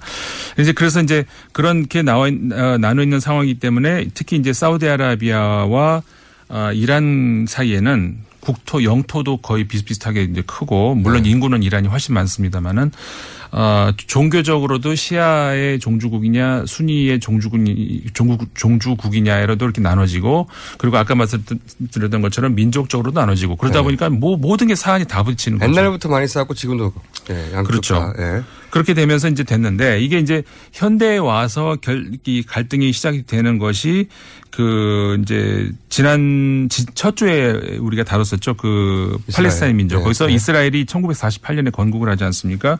근데 그 후에 이제 아랍 국가들하고 싸우고 뭐 많이 했습니다만은 결국 아랍 국가들은 현실을 인정을 하고 이제 이스라엘하고 수교를 하죠. 네. 근데 거기에 불만을 품은 사람들이 이제 이슬람주의자들인데 네. 근데 이슬람주의자 다 이슬람주의 아니냐라고 생각할 수 있는데요. 아까 우리 저 봤습니다만은 시아파 그러니까 혈육을 네. 소중히 한다는 시아파 쪽이 그 더 뭐라고 할까 이렇게 표현 좀 조심스럽습니다만은 조금 더 강성이라고 할까요? 네. 어 그러니까는 그 예를 들어서 이맘 그러니까는 기독교로 얘기하자면 추기경이나 뭐 저 교황에 해당하는 최고 종교 지도자가 정치까지도 관여할 수 있다라고 생각하는 사람들이 혈육을 주장했던 그 음. 시아파예요. 그러니까 이란에서는 일종의 재정일치. 그렇죠. 재정일치. 네. 종교 지도자가 대통령이 되는 겁니다. 그렇죠. 종, 대통령보다도 더 위에 있는 거죠. 네네. 그렇게 그쪽으로 가고 예를 들어서 음. 사우디는 왕정이에요. 왕정. 그렇죠. 왕이. 완전히 다른 그렇죠. 시스템이죠. 다른 네. 시스템이죠. 그러니까는 그 그래서 이슬람 아까 말씀드린 것처럼 그 이란에서 이슬람 혁명이 나중에 일어나죠. 근데 네. 그런 것처럼 그, 그게 이제 시아파인데 시아파 입장에서는 아까 이슬람주의라고 하는 사람들이 주로 시아파란 말이에요. 그러니까는 네. 이스라엘하고 협상을 맺는 것을 당연히 반대를 하고 싫어하고 하죠. 그러다 보니까는 아랍 국가들과 그 시아파를 대표로 하는 이슬람주의자들과 갈등이 생길 수밖에 없죠. 네. 같은 아랍 그 중동 안에 있지만 네. 그게 또 이란과 사우디아라비아가 부딪히게 되는 그 계기가 된 거죠. 그런데 여기가 이제 기본 여기까지가 기본이고 네. 지금 이제 아이에스를 소탕했다고 네. 어, 작전을 벌였는데 갑자기 막 지금 말씀드린 양대 세력이 있는데 네. 그중에 터키가 여기 끼어듭니다. 네. 그러면서 상황이 굉장히 복잡해져서 이게 네. 국제 톱을 차지한 거예요. 네. 아이에스를 소탕하려고 그러는데 터키가 끼어들었다. 이게 네. 왜 복잡해지는 거지? 이걸 좀 설명해 줘야 됩니다. 이게 이제 이것도 아, 이제 참, 참 어려운 문제인데 짧은 너무 시간에 복잡해서. 짧은 네. 시간에 이거를 한꺼번에 다 얘기하려니까 어려운데 아이에스라는 것은 그러니까 우리가 이슬라믹 스테이트 아닙니까? 네. 자기들끼리 이슬람 국가라고 하는 건데 크게 보면 시리아 지금 국경이 시리아하고 이라크하고 뭐 이렇게 나눠져 있습니다만은 자기들이 보기에는 여기가 레반트 지역이라고 해가지고 그 옛날 옛날에는 아이에스아이엘 이렇게 부르지 않았습니까? 그게 네. 이제 레반 엘리 레반트라는 건데 그 레반트 지역은 그 국경으로 뭐 서구에서 나, 지들끼리 나누고 해서 우리가 갈라질 그런 문제가 아니라 이거는 한 땅이다. 우리 땅이다. 음, 이렇게 생각하면서. 원래. 예, 원래 한 땅이다. 그렇죠. 그러면서 거기다 국가를 세우려고 하는 것이 이제 아이에스죠. 근데 이게 이걸 이해하셔야 되는 게 예를 들어서 이것도 이제 그 제국주의 시대 서구 열강의 책임이 있는 것이 이라크다. 이라크가 왜 복잡하냐. 여기도 여기 시아와 순이 섞여 있었단 말이죠. 그렇죠. 네. 섞여 있는데 이거를 프랑스, 영국이 땅을 시아는 시아끼리 살고 순이는 순, 순이끼리 살고 이렇게 나눈 게 아니라 그러면 좋은데 자기들이 마음대로 섞어버렸어요. 그렇죠. 지금 중동의 국경 나눈 것은 네. 중동 사람들 자신들이 아니고 유럽 사람들입니다. 그러니까요. 그럼 프랑스, 영국 이런 사람들이 같은 종교, 같은 인종끼리 묶은 게 아니라 자기들이 땅 따먹기 할 때 그렇죠. 마음대로 나눠버렸어요. 석유의 이해관계로 인해서 자기들이 땅 따먹기를 나눈 것이지 중동 사람, 그러니까 중동 사람들의 그 분노가 거기에서 연유한 거죠. 그래서 막 뒤섞여 있는 건 이라크도. 네. 그런데 그렇죠. 이제 예를 그 상황에서 그러니까 아이에스는 어, 순위파거든요. 네. 근데 이제 순위파가 어, 저, 시, 저 시리아도 공격을 할 거 아닙니까? 땅을 찾으려니까. 근데 시리아에서의 저 정부의 대통령, 그러니까 저 지도자급의 사람들은 또 시아파예요. 아, 좀 헷갈리기 시작하죠. 헷갈리기 시작하죠. 이게 좀 그러니까는 이란하고 이제 가까운 거죠. 네. 그러니까는 그 상황에서 자 터키의 입장에 그리고 또 한 가지 말씀드려야 될 것이 시리아 내부의 반군이 아이에스만 있는 게 아니에요. 그러니까 아이에스는 아까 제가 순위파라 그랬죠. 시아파 반군도 있고 그 쿠르드족 반군도 있고 여러 반군들이 다 같이 있고 그 중에 폭력 자, 집단이 아이에스인 거죠. 자, 소장님. 벌써 머릿속에 대혼란이 일어났어요. 이게 한 번에 다룰 문제는 아닙니다. 대혼란이 일어났는데 이건 이어서 얘기해야 되겠는데 네. 오늘 시간이 그렇게 많지 않기 때문에 네네. 좀 단순화시켜서 얘기하면 네. 아주 아주 쉽게 생각해 보세요. 어, 후세인이 있었습니다. 이라크. 네. 다 아시죠? 후세인이 순이었어요. 순이. 네. 아까 근데 아까 말씀드렸다시피 이라크는 뒤섞여 있는데 이라크는 다수가 저 시아파입니다. 그렇죠. 후세인은 정권을 잡았었는데 후세인이 소수파였어요. 그렇죠. 순위파고 소수파고. 미국이 개입해가지고 순위 지도자를 축출해버렸죠. 네. 그러니까 남는 건 시아파가 이제 다시 정권을 그렇죠. 잡아야 돼서 이라크는 시아파 정권을 잡았어요. 네. 그런데 순위 후세인 밑에 있던 사람들 갈 곳이 없었잖아요. 그렇죠. 이 사람들이 다 아이에스로 갑니다. 그렇죠. 그 무기를 들고 네. 아이에스로 가는 거죠. 아이에스로 주르륵 가요. 그리고 아이에스로 가가지고 어디로 갔냐면 모술이라는 동네로 갔는데 네. 거기가 말하자면 순위의 본산이에요. 그러니까 그렇죠. 원래 이라크가 우리 땅이었는데 이제 미국이 대통령을 바꿔서 자기가 실권하고 소수파인 사람들이 모술로 이동해서 여기가 우리 동네다 네. 하고 이제 터를 잡은 겁니다. 근데 그거, 여기를 그거를 좀 축출하겠다고 네. 국제 연합군이 거기를 이제 공격을 하겠다는 공격, 거죠. 순위의 본산을 공격하는 겁니다. 네. 공격을 하자 터키가 터키는 또 순이거든요. 그렇죠. 네. 거기를 되찾는 건 좋긴 한데 네. 니들끼리 그러면 안 되지. 그렇죠. 거기 순이 우리 동네 본산인데. 네. 그래서 요청하지 않았는데 터키가 출동한 거예요. 그렇죠. 그리고 이라크 입장에서는 왜냐하면 아까 말씀하셨지만 이라크는 현재 뭐 저 시아파가 이제 대수, 대, 대다수니까 그 순위파인 터키가 들어오는 거에 대해서 당연히 좋아할 이유가 없죠. 네. 그러니까는 아까도 우리가 역사적인 맥락도 쭉 봤지만 이 한 번 잘못 건드리면 두고두고 이게 갈등이 빚어지거든요. 네. 그러니까 당연히 터키의 개입을 이라크가 바랄 이유가 같은 연합군이지만 바랄 이유가 전혀 없는 거죠. 하, 이게 어디서부터 어디까지 설명해야 될지 모르겠는데 자 단순화시켜서 오늘 정리하겠습니다. 시아와 순위가 가족을 중시하느냐 제도를 중시하느냐 네. 이렇게 갈렸어요. 그리고 그 후예들이 나라를 만든 곳도 있고 안성에서 어떤 데는 나라가 짬뽕된 데가 있어요. 그렇죠. 순위가 순위와 시아가 근데 그거는 제국주의가 그렇게 갈라버렸어요. 그렇죠. 그다음에 그거를 지금은 말하자면 재정리하고 싶은 겁니다. 그 안에서. 음, 음. 그런데 재정리하고 싶은 세력들 중에 극단적인 세력이 아이에스인 거예요. 그렇죠. 네. 그런데 그거를 그냥 두고 볼 수 없는 세력들이 또 있는 거예요. 니들이 그렇죠. 다 먹으면 안 되지. 근데 여기에 또 미국하고 러시아가 꼈어요. 그렇죠. 미국하고 러시아가 끼어든 이유도 사실 더, 아, 이거 설명을 더 드려야 되는데 아, 복잡합니다. 미국이 또 지원하는 것과 네. 러시아가 지원하는 것이 달라요. 다르죠. 그러니까 아이에스가 왜 조그만데 박살이 나지 않느냐. 너무 복잡한 겁니다. 맞습니다. 이해관계가. 예, 우리가 국제연합군이라고 하지만 연합군이 각자가 이해관계가 다 달라요. 다 달라요. 예, 그래서 이게 하나로 이렇게 모아지질 않고 그래서 이제 터키 개입에 대해서도 아니 그냥 생각하면 괜찮을 것 같은데. 그러니까 힘이 많은 사람이 가서 퇴치하면 되는 거 아니야. 그렇죠. 그런데 터키는 또 알고 보면 이런 이유 때문에 같은 순위라서. 네. 뒤쪽으로는 거래한다는 얘기가 또 있어요. 그렇죠. 예. 사실 그런 거는 그런 아, 사우디아라비아도 사실 뭐 말하려면 긴데 아이에스하고 거래가 있지 않느냐는 그런 그 어떤 좀 의구심을 풀 만한 데가 굉장히 많습니다. 미국도. 미국도 마찬가지고요. 미국도 왜냐하면 미국은 처음에 시리아의 정부를 싫어했거든요. 독재 정권이라고. 그렇죠. 러시아하고 친하다고. 음. 그래서 미국은 시리아 정권을 무너뜨리고 싶었기 때문에 처음에는 아이에스가 무너뜨릴 것 같아서 아이에스한테 처음에 지원을 했어요. 네. 아, 이야기가 길어지기 시작하네요. 여하간 사태는 엄청나게 복잡하다. 네. 왜 나쁜 놈들이 없어지지 않냐. 이렇게 단순하게 생각할 게 아니다. 까지만 하죠. 근데 야. 그 뿌리는 어 가족이냐 제도냐. 네. 일단 오늘 그것만 기억하셔도. 네. 가족이나 제도냐를 갈렸고 네. 어, 그 가족이나 제도냐 가지고 나라도 막 따로 세워졌다. 네. 근데 거기에 미, 그 프랑스, 영국 같은 땅 따먹게 하는 애들이 이 사태를 엄청나게 복잡하게 만들어버린 겁니다. 그 맞습니다. 네. 그래서 지금의 사태가 벌어졌고 네. 앞으로 저희가 이걸 좀 더 다뤄서 조금이라도 이해할 수 있게 만드는 게 네. 저희의 우리가 조금 더 하더라도 다음 더 하더라도 이해를 네. 좀 더 왜냐하면 지금은 방향으로. 순위와 신, 어, 시야가 많이 등장했다. 복잡하다. 여기까지밖에 기억이 안 나요. 자, 오늘은 맛백이고요. 네네. 이거 네, 몇 편 더 갈 것 같습니다. 자, 지금까지 인문결 연구소 어, 이사장님, 소장님, 임상훈 선생님 나오셨습니다. 감사합니다. 네, 감사합니다.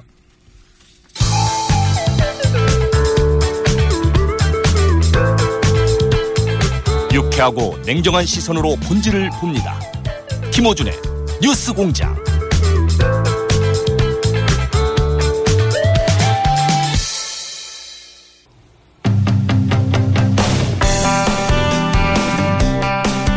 새누리당은 송민순 논란 직후 우리도 핵 잠수함을 보유해야 한다고 정부에 공식 요청을 했습니다. 해서 오늘과 내일 이틀에 걸쳐서 전문가와 함께 그 찬반을 좀 짚어보려고 합니다. 오늘은 먼저 핵 잠수함이 필요하다 하신 분입니다. 해군 잠수함 전 대장을 지내신 한국국방안보포럼의 문근식 대외협력 국장님 연결되어 있습니다. 안녕하십니까? 네, 안녕하세요. 네. 우선 에스엘비엠을 억제하려면 핵 잠수함이 필요하다고 이제 언론에 보도가 됐는데 에스엘비엠이 뭡니까? 에스엘비엠이라면 잠수함 발사 탄도탄 미사일이라는 얘기입니다. 아, 잠수함에서 영어로는 Submarine Launched Ballistic Missile인데요. 네. 이거는 그 잠수함에서 발사하는 미사일에 핵탄두를 장착하는 미사일을 아하. 얘기하는 겁니다. 그 잠수함에서 발사하는 핵미사일을 억제하려면 핵 잠수함이 필요하다 이런 얘기네요. 한마디로. 그렇죠. 그래서 네. 이제 선진국 같은 경우도 그 육상에 있는 핵미사일을 계속 감시하잖아요. 네.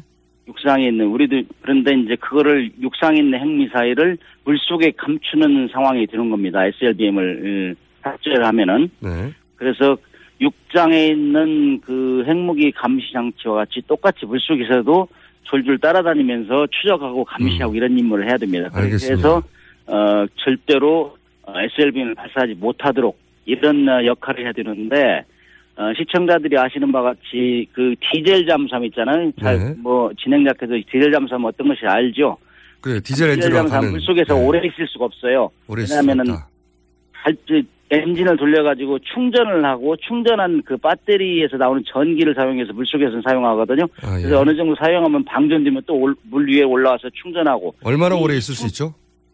그래서 디젤 잠수함 같은 경우는 길게 해도 아주 저속으로 가면 삼 내지 오 일밖에 못해요. 그리고 아, 칠십 퍼센트 정도 충전율을 유지하려면 하루에 두세 번은 올라와야 됩니다. 이때가 음, 가장 위험하다. 디젤 잠수함은 저한테 탐지가 돼요. 음. 그리고 디젤 잠수함이 디젤 잠수함 추적하려면 속력이 많이 나야 되는데 속력으로 볼 때는 추적이 안 돼요. 한 음. 두세 배 정도 돼. 왜냐하면 따라가다가 자기가 들키면 다시 도망가고 음. 다시 접근하고 이런 역할을 해야 되기 때문에 현대에서는 핵 추진 잠수함으로 가야 된다. 이런 얘기입니다. 핵 추진 잠수함은 그런 역할을 할 수 있어요. 핵 잠수함은 한 번에 잠수함이 얼마까지 있을 수 있습니까?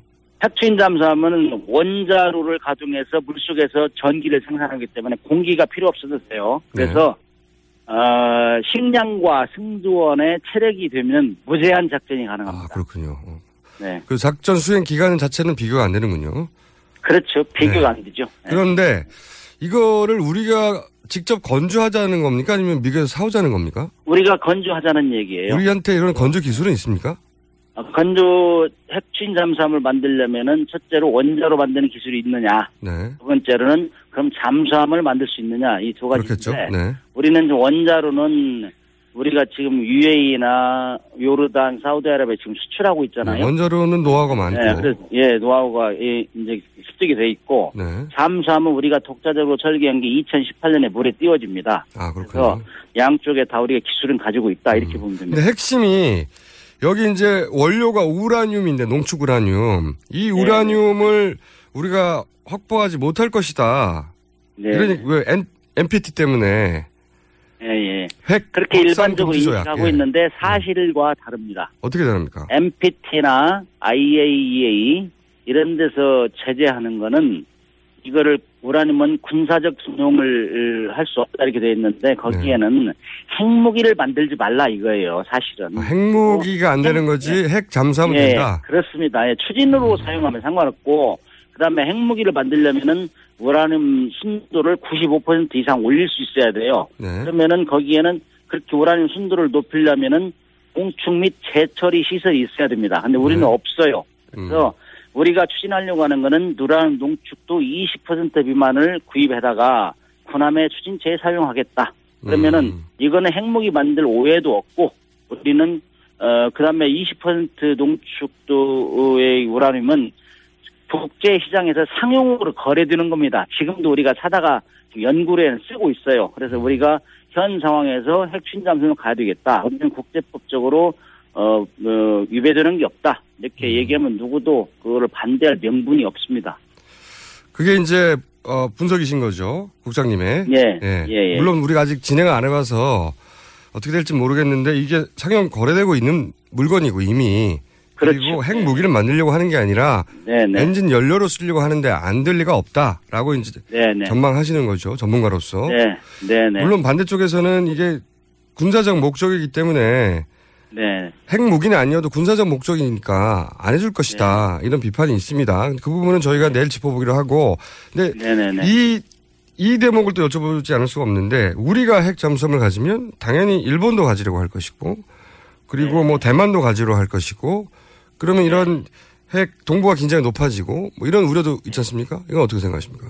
동북아 긴장을 높인 사람이 누굽니까? 북한이잖아요. 네. 북한이 핵무기를 개발해서 이런 상황이 가지도 않을 뿐더러 그래서 지금 그런 말씀을 하시는 분들을 보면은 우리 집에 지금 강도가 들어와 있는데 옆집은 괜찮느냐 이런 걱정하는 거예요. 네. 그렇지 않습니까?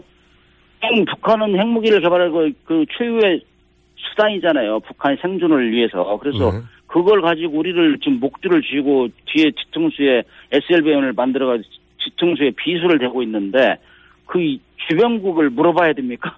주변국이 어떻게 가야 되는 건 보고 가면서 가야 되냐 이런 논리죠. 그래서 음. 우리는 우리의 국민이 제일 중요한 거예요. 우리 국민의 안위를 위해서 우리는 자체적으로 역량을 확보하겠다. 음. 그리고 에스엘비엠을 너희들이 가져도 쏘지 못하게 하겠다. 이런 의지를 분명히 표명하는 것이 가장 바람직한 거고 그러면 우리가 핵추진 잠수함을 갖기 전까지는 어떻게 할 거냐. 그래서 미국 그 잠수함과 연합작전을 강화를 해야 됩니다. 그래서 미국이 적극적으로 같이 추적할 수 있는 좀 해줘야 되고 그렇게 하면서 우리도 자주적으로 단독적으로 할 수 있는 역량을 확보해야 된다 이런 차원에서 말씀드립니다. 음. 일단 도둑이 들었기 때문에 우리부터 일단 해결해야 된다 이런 말씀이신데. 네, 그렇죠. 예, 네. 예. 뭐 한편 반대하는 쪽에서는 이렇게 되면 모두가 핵 군비 경쟁이 일어날 것이다. 뭐 이렇게 우려를 네. 하는 거죠. 한 가지만 여쭤보겠습니다. 네네. 음, 건조 금액이 일 조에서 이 조 정도인데 이 정도면 핵잠 하나 네. 하는 것보다 디젤 잠수함 여러 대를 보유하는 게 더 효율적이지 않느냐. 네네. 이런 주역에 대해서는 어떻게 생각하십니까? 그 주장도 틀린 얘기예요. 틀린 얘기다. 그러면 디젤 잠수함으로 그 한 척을 잡으려면은 그물망 치듯이 이렇게 펼쳐놔야 돼요. 네. 그럼 오히려 더 비쌉니다.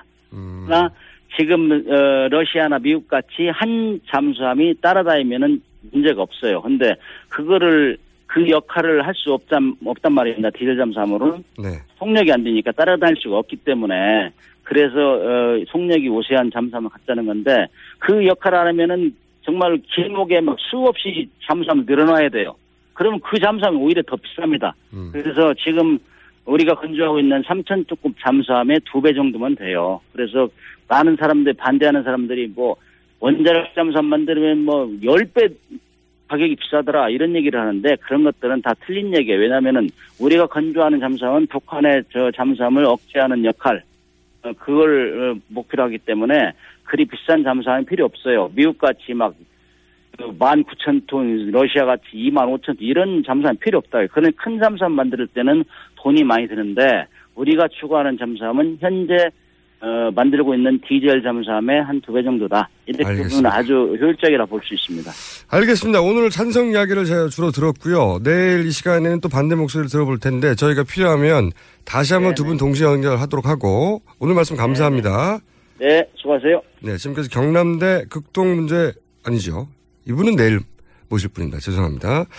한국 국방안보포럼의 문근식 대외협력국장이었고요. 그리고 내일 반대 입장, 오늘은 주로 찬성 입장을 저희가 들었습니다. 반대 입장은 경남대 극동문제연구소의 김동엽 교수님 내일 만나보겠습니다.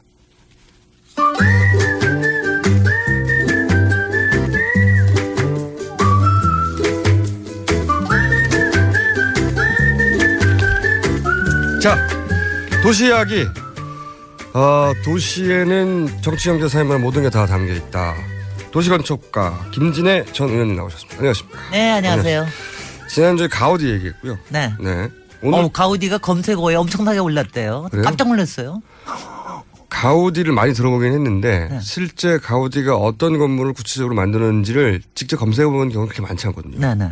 찾아보면 놀랍지 않습니까? 건물들이. 글쎄 말이죠. 네. 네. 건물들이 보통 이렇게 직선으로 서 있어야 되는데 꾸불꾸불꾸불해요. 오늘 또 가우디 계속해서 할까요 그러면? 아니, 가우디 다음에 하고요. 건축가가 엄청나게 많잖아요. 네. 오늘은 누굴 하실 생각이십니까? 오늘은 그 사람은 아니고 초고층. 네. 우리나라에 왜 이렇게 초고층 건물이 많을까? 그렇게 많나요? 그렇게 많나요? 그러니까 많나요라고 하는 게 사실은 십 년 전만 해도요. 네. 사람들이 왜 우리나라에는 고층 건물이 별로 없느냐 이런 얘기를 하잖아요. 육삼빌딩 하나, 네. 뭐 저기 트레이드 센터, 네. 저 저기 저쪽 영동구로 있는 거, 호엑스 네. 그거 하나였는데 왜 이렇게 없느냐 이랬는데. 요새 글쎄 요새는 왜 이렇게 많으냐라고까지는 모르겠어요. 그러니까 이것부터 일단 저기를 해보죠. 아마 롯데 때문에 굉장히 많아졌다는 걸 느꼈을 거고. 롯데. 롯데 네. 지금 이제 백 몇 층인가? 백 몇 층짜리 올라가는 것 때문에 특히 여러 가지 문제 때문에 됐고 그다음에 몇 년 전 몇 년 동안 사실은 거의 지어지지를 못했었, 못했는데 사실은 네. 백 층 넘는 초고층 계획이 우리나라에 열 개가 넘었었습니다. 그래요? 네. 그러니까 여기 상암동에도 하나 있었고 네. 여의도에도 있었고 또 용산에는 오세훈 시장이 만들겠다고 얘기했고 저쪽 뚝섬에도 있었고 부산에도 있었고 부산에도 해운대에도 있었고 뭐 수영에도 있었고 하여튼 백 층 넘게 넘는 건물을 짓겠다는 초고층 계획이 엄청나게 많았더랬어요. 육 년 전만 하더라고요. 네네. 네. 그래서 근데 요새 요새는 이제 다 여러 가지 문제가 되니까 다 이제 이명박 다 대통령 시절이네요. 취소. 그러, 그렇죠. 음. 이명박 대통령 시절이 아마 가장 전성기였습니다. 음. 그러다가 지금은 이제 거의 다 뭐 롯데 하나 롯데 하나 남았습니다. 네. 이명박 대통령의 비호를 받아서 롯데 하나 남았는데 비호를 받았다고 일각에서는 의혹이 제기되는. 뭐 네. 그게 그게 맞습니다. 그, 네. 그렇습니다. 말씀을 잘하시지 않으면. 네. 네. 그런데 주부터. 그런데 하여튼간에 이거는 좀 괴상한 일이긴 하죠. 그러니까 네. 이.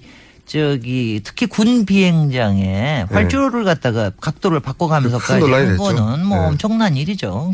그 다음에 아이고 그 얘기 그 얘기하기 전에 그거 한 가지 합시다. 건물이 그, 높은 게 그렇게 많은가 많은가? 근데 진짜 우리가 보통 얘기하기에는 그럼 초고층이 얼마나 높? 백 층 넘어야 초고층이야. 아, 어디서부터 초고층이냐? 어디서부터 초고층이냐? 어디서부터 초고층이게요? 글쎄요, 뭐, 느낌적으로는 한 칠팔십 층 넘어가면 초고층. 어, 그, 그 보세요. 그러니까 네. 초고층이, 저기, 이것 때문에 아마 국토해양부가 그렇게 했는지 모르겠는데 법률적으로는. 법률적으로는? 법률적으로는 오십 층이 넘거나 오십 층. 이백 미터가 넘거나 둘 중에 네. 하나입니다. 그러니까 둘, 그게 넘으면은 초고층이에요. 뭐, 느낌적으로 오십 층 넘으면 초고층 같아요. 글쎄요. 네. 근데 네. 그렇게, 그렇게 따지면은 우리나라에 아직 백 개가 다 안 됩니다. 오십 층 넘는, 넘는 건물이 몇 개나 돼요? 한 칠, 팔십 개 정도 돼요. 아, 그렇게 많아요? 네. 칠, 팔십 개 꽤, 꽤 많은데 그것도 되게 웃기던 거는 부산에 제일 많아요. 그중에 한 삼분의 일이 부산에 있습니다. 그래요? 부산에 왜 최근에 왜 저기 무죄됐던 마린시티 왜 네네 새로 지은 신도시 거기가 엄청나게 높아요. 그리고 거기는 높은 건물들을 굉장히 많이 짓습니다. 특히 이제 해운대 어, 지역에. 그렇군요. 그래서 굉장히 서울이 아니군요. 음. 그런데 거기서 또 하나가 저기 또 이게 굉장히 트리키한 게. 음. 초고층 건물의 그 규제, 그 규정 자체는 이른바 외국에 있는 세계 학회의 저기를 따와서 협, 어떤 협회의 규정을 따라서 해왔어요. 아, 그런데 그 규정 자체는 네. 외국, 저희 나라마다 다 다릅니다. 가령 일본 같은 경우에는 이십 층만 넘어도 초고층으로 쳐요. 그리고 아, 내진 구조 엄청나게 세게, 세게, 세게. 아, 이십 층을 하고. 넘어가면 초고층이고 그렇다면 내진 설계는 일반 건물과 달라야 된다. 네. 아. 근데 우리나라는 또 웃기는 게. 네.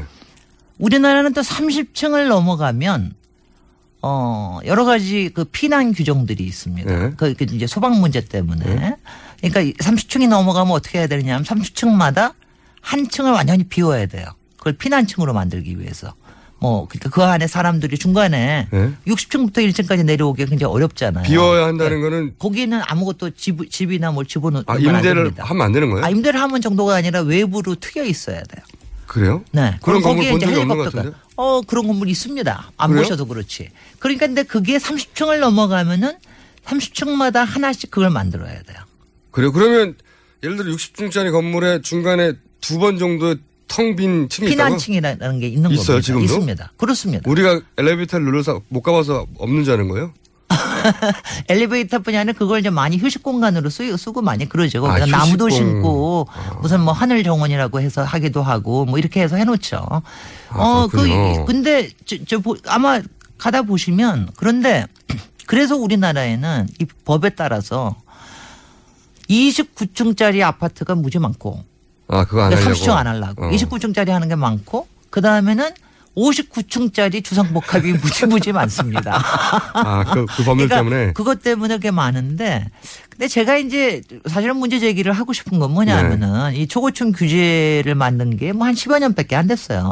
네. 이게 이제, 어, 그때 외환위기 있고 난 다음에 그러면서 이제 솔직히는 그때 김대중 정부 시절에 네. 부동산 경기를 굉장히 활성화시키기 위해서 주상복합 같은 거를 굉장히 많이 완화를 시켰습니다. 네. 예전에는 건물 하나에 적어도 상업 면적이 삼십 퍼센트 이상이었어야 되는데 그때 십 퍼센트로 줄여줬어요. 그러니까 어. 상업 지역에 아파트를 짓게 해준 거죠. 말하자면은. 네. 그거 덕분에 부동산 경기도 활성화되고 외환 위기도 많이 이겨내고 주상복합 건물이 뭐 나오기 시작했고 뭐, 그렇게 뭐 이런 건 좋은데 문제는 그 다음부터 이 이상망측한 하여튼 오십구 층짜리 주상복합 아파트들이 너무나 많다는 겁니다. 네. 일 층에는 상가고 위에는 그리고 건물. 지금 얘기한 대로 삼십 매, 삼십 층 이상. 네. 어, 삼십 층 이상짜리 그 건물을 보면 우리나라에 몇 개나 될 것 같으세요? 삼십 층 이상이면 꽤 높습니다. 삼십 층, 삼십 층 이상. 아까 보통 오십 층 이상이 백 개 정도라고 그러셨죠. 백 개 정도는 삼십 층 네. 이상은? 그래서 그건 훨씬 많을 것 같은데요. 천 개, 천 개 됩니다. 천 개. 천 개 조금 안 되는 천 개 정도가 네. 돼요. 근데 이제 이거를 보면 좀, 좀 이상하지 않아요? 뭐가요? 뭐가 아니 안 이상 안 이상하세요? 우리나라에 그러니까 네. 그러니까 이렇게 초고층들이 많다는 게 별로 어 그냥 괜찮다 이렇게 느껴요. 그러니까 우리나라에 백 층 이상 높아 높이가 없어서 그렇지. 네. 실제로는 일본 기준이나 뭐 다 여러 나라마다 기준이 다른데 네. 상당히 높은 건물이 천 개 이상 많은 축에 속한다는 거죠 지금. 굉장히 많은 축에 속하죠. 네. 뭐 이거 사실 이렇게 많은 거는 뭐 중국군 뭐 그것보다 더, 더 많습니다만은. 그런데 이제 문제가 되는 거는 사실은. 네. 어, 삼십 층에서 고 육십, 오십구 층 사이에 이, 이것들이 굉장히 문제가 됩니다. 이것들이 문제가 이제 되죠? 안전에도 문제가 되고. 안전? 아, 왜, 그리고 이제 이게, 왜냐하면 계속해서 이런 걸 짓겠다고 하는 얘기가 계속 나오는 거예요. 네. 그러니까 얼마 전에 이제 그, 지금 이제 서울에서는 가장 문제가 되는 게 그 한강변의 재건축 아파트들 아닙니까? 네. 여의도나 압구정이나 이런데. 그래서 그 박원순 시장께서 이공삼공 서울 플랜을 만들어서 삼십오 층 미만으로 하게끔 규제를 만들었어요. 아파트로. 그런데 이제 그것 때문에 네.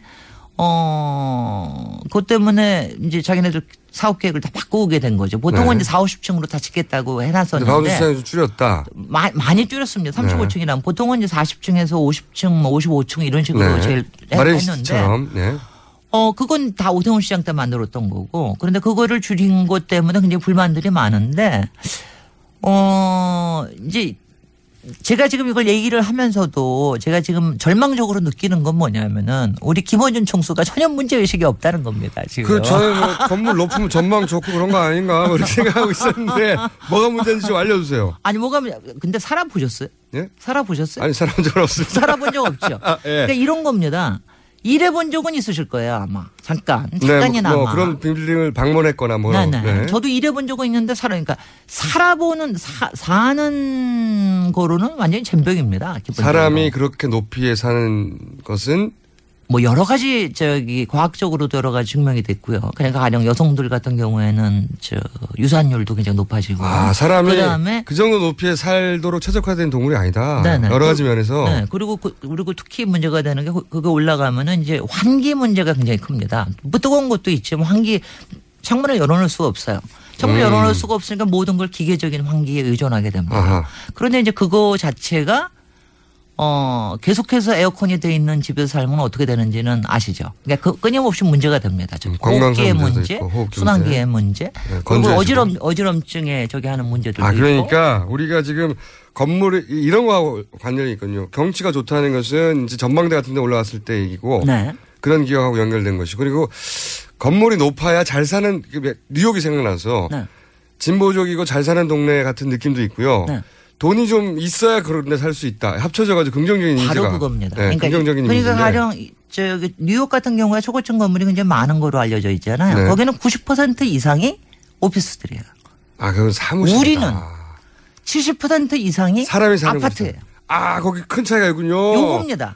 이해했습니다. 이해했습니다. 이해서, 그러니까 이게 문제입니다. 그러니까 아. 우리나라의 이 사업 환경으로는 네. 그 정도의 초고층을 지을 이유가 없는 거예요. 근데 저가 저도. 홍콩, 뭐, 홍콩이나 뉴욕처럼 비즈니스가 굉장히 잘 돼서 초고층을 짓는 거는 전혀 뭐, 노 프라블럼입니다. 음. 근데 문제는 그 수요를 만들기 위해서 이 비싸고 음. 건강에 안 좋고 사람들의 위화감을 처음 들어보는 이야기입니다, 이거. 야, 이거 우리, 우리 청소기 가치로 제가 나온 것 같은데. 네. 이것, 아, 이것 때문에 제가 보통 이 코너들에서 배우는 느낌이었거든요. 네. 아, 다 아는 네. 얘기 아니야, 그런데. 바로 네. 여기에 포인트가 있는, 있는 아. 겁니다. 그래서 우리, 우리가 초고층에 대해서 얘기를 할 때는 저는 솔직히 뭐 롯데가, 롯데든 뭐 삼성이든 백 층 이상 짓겠다는 건 안 말려요. 짓는 거는 상관없다. 어, 지, 지워라. 아주 근소하게 네. 지워가지고 좀 해라. 문제만 네. 만들지 말고. 그리고 그런 상업 건물은 전 세계로, 전 세계적으로 다 보충 건물은 상업 건물이다. 글쎄요. 그런데 우리나라에서는 그렇게 높이 지을 이유가 없는데 아파트를 때려 넣는 겁니다. 거기에다가. 아, 그런 인식에 기대가지고. 그, 그러니까 그거 자체가 우리 사회에 여러 가지 문제를 만드는 거다. 그래서 저는 이게 음. 진짜 공룡도 되지 않으면서 정말 공룡처럼 이 도시를 휘젓고 다니는 아니 이거 불안당입니다. 이런 초고층. 그러니까 지금 가령 그 이거의 음. 효시가 어, 타워 팰리스 같은 건데 근데 제가 이거 얘기하다 보니까는요. 거기 사시는 분들은 아마 저를 또, 또 우리 건설업자들은 또 저를 또 막 욕을 하고 그럴 텐데. 그리고 사시는 분들도 나 건강 괜찮아. 이렇게 항변하실 수도 아, 있고. 사시는 분들 제가 한번 언론인을 만났더니요. 네. 저를 보자마자 그것도 제주라는 근사한 환경에서 만난 저를 보자마자 아니 건축가들은 어떻게 해서 이렇게 아파트를 이렇게 괴상, 괴상망측하게 설계를 해요. 문도 열 수도 없고요. 너무 아. 뜨거워서 맨날 에어컨 틀어야 되고요. 관리비는 뭐 저기 백만 원 넘게 나오고요. 가장 비싼 동네 아파트 말씀하시는 거예요? 그런데 자기는 좋아가지고 처음엔 처음에는 너무 인테리어를 잘해놓고 그래서 가서 봤더니 이렇게 엉망이더라. 건축가 우리 속이는 거 아니냐. 그래서 음. 제가 한마디 했습니다. 그 언론인한테. 그건 다 가서 언론한테 써주십시오. 그렇게. 음. 직접. 저기를 써주십시오. 안 씁니다. 자기 집값 떨어지잖아요. 그럼요. 그러니까 우리가 이런 거에 속고 있는 겁니다. 사실 이제 음. 우리 도시를 기형적으로 만드는 게 이 부동산과 아, 바로, 바로 이제 집값 떨어지기 무서워하는 이 집주인들 때문에 생기는 문제가 너무 큰데. 그러니까 부동산 문제도 있고 허용도 있는 것이고. 허용도 있죠. 네. 이게 뭐 정확하게 얘기하면 제가 강신주 박사는 아니지만 그 라캉의 얘기를 저 빌어서 한다면은 타인의 욕망을 욕망한다라는 거 아니에요. 자기가 욕망이에요. 그렇죠. 내가 초고층을 살고 싶어서 사는 게 아니라 음. 남들이 초고층에서 하니까 나도 초고층에 살아야 괜찮은 모양이야. 이런 이런 문제가 있는 게 우리 우리의 기형적인 초고층입니다. 알겠습니다. 초고층 주거 건물로서 초고층이 왜 문제인지 오늘 태어나서 처음 알았습니다. 지금까지 깜찍이 김진애 전 의원이었고요. 저는 김원준이었습니다. 내일 다시 뵙겠습니다. 안녕.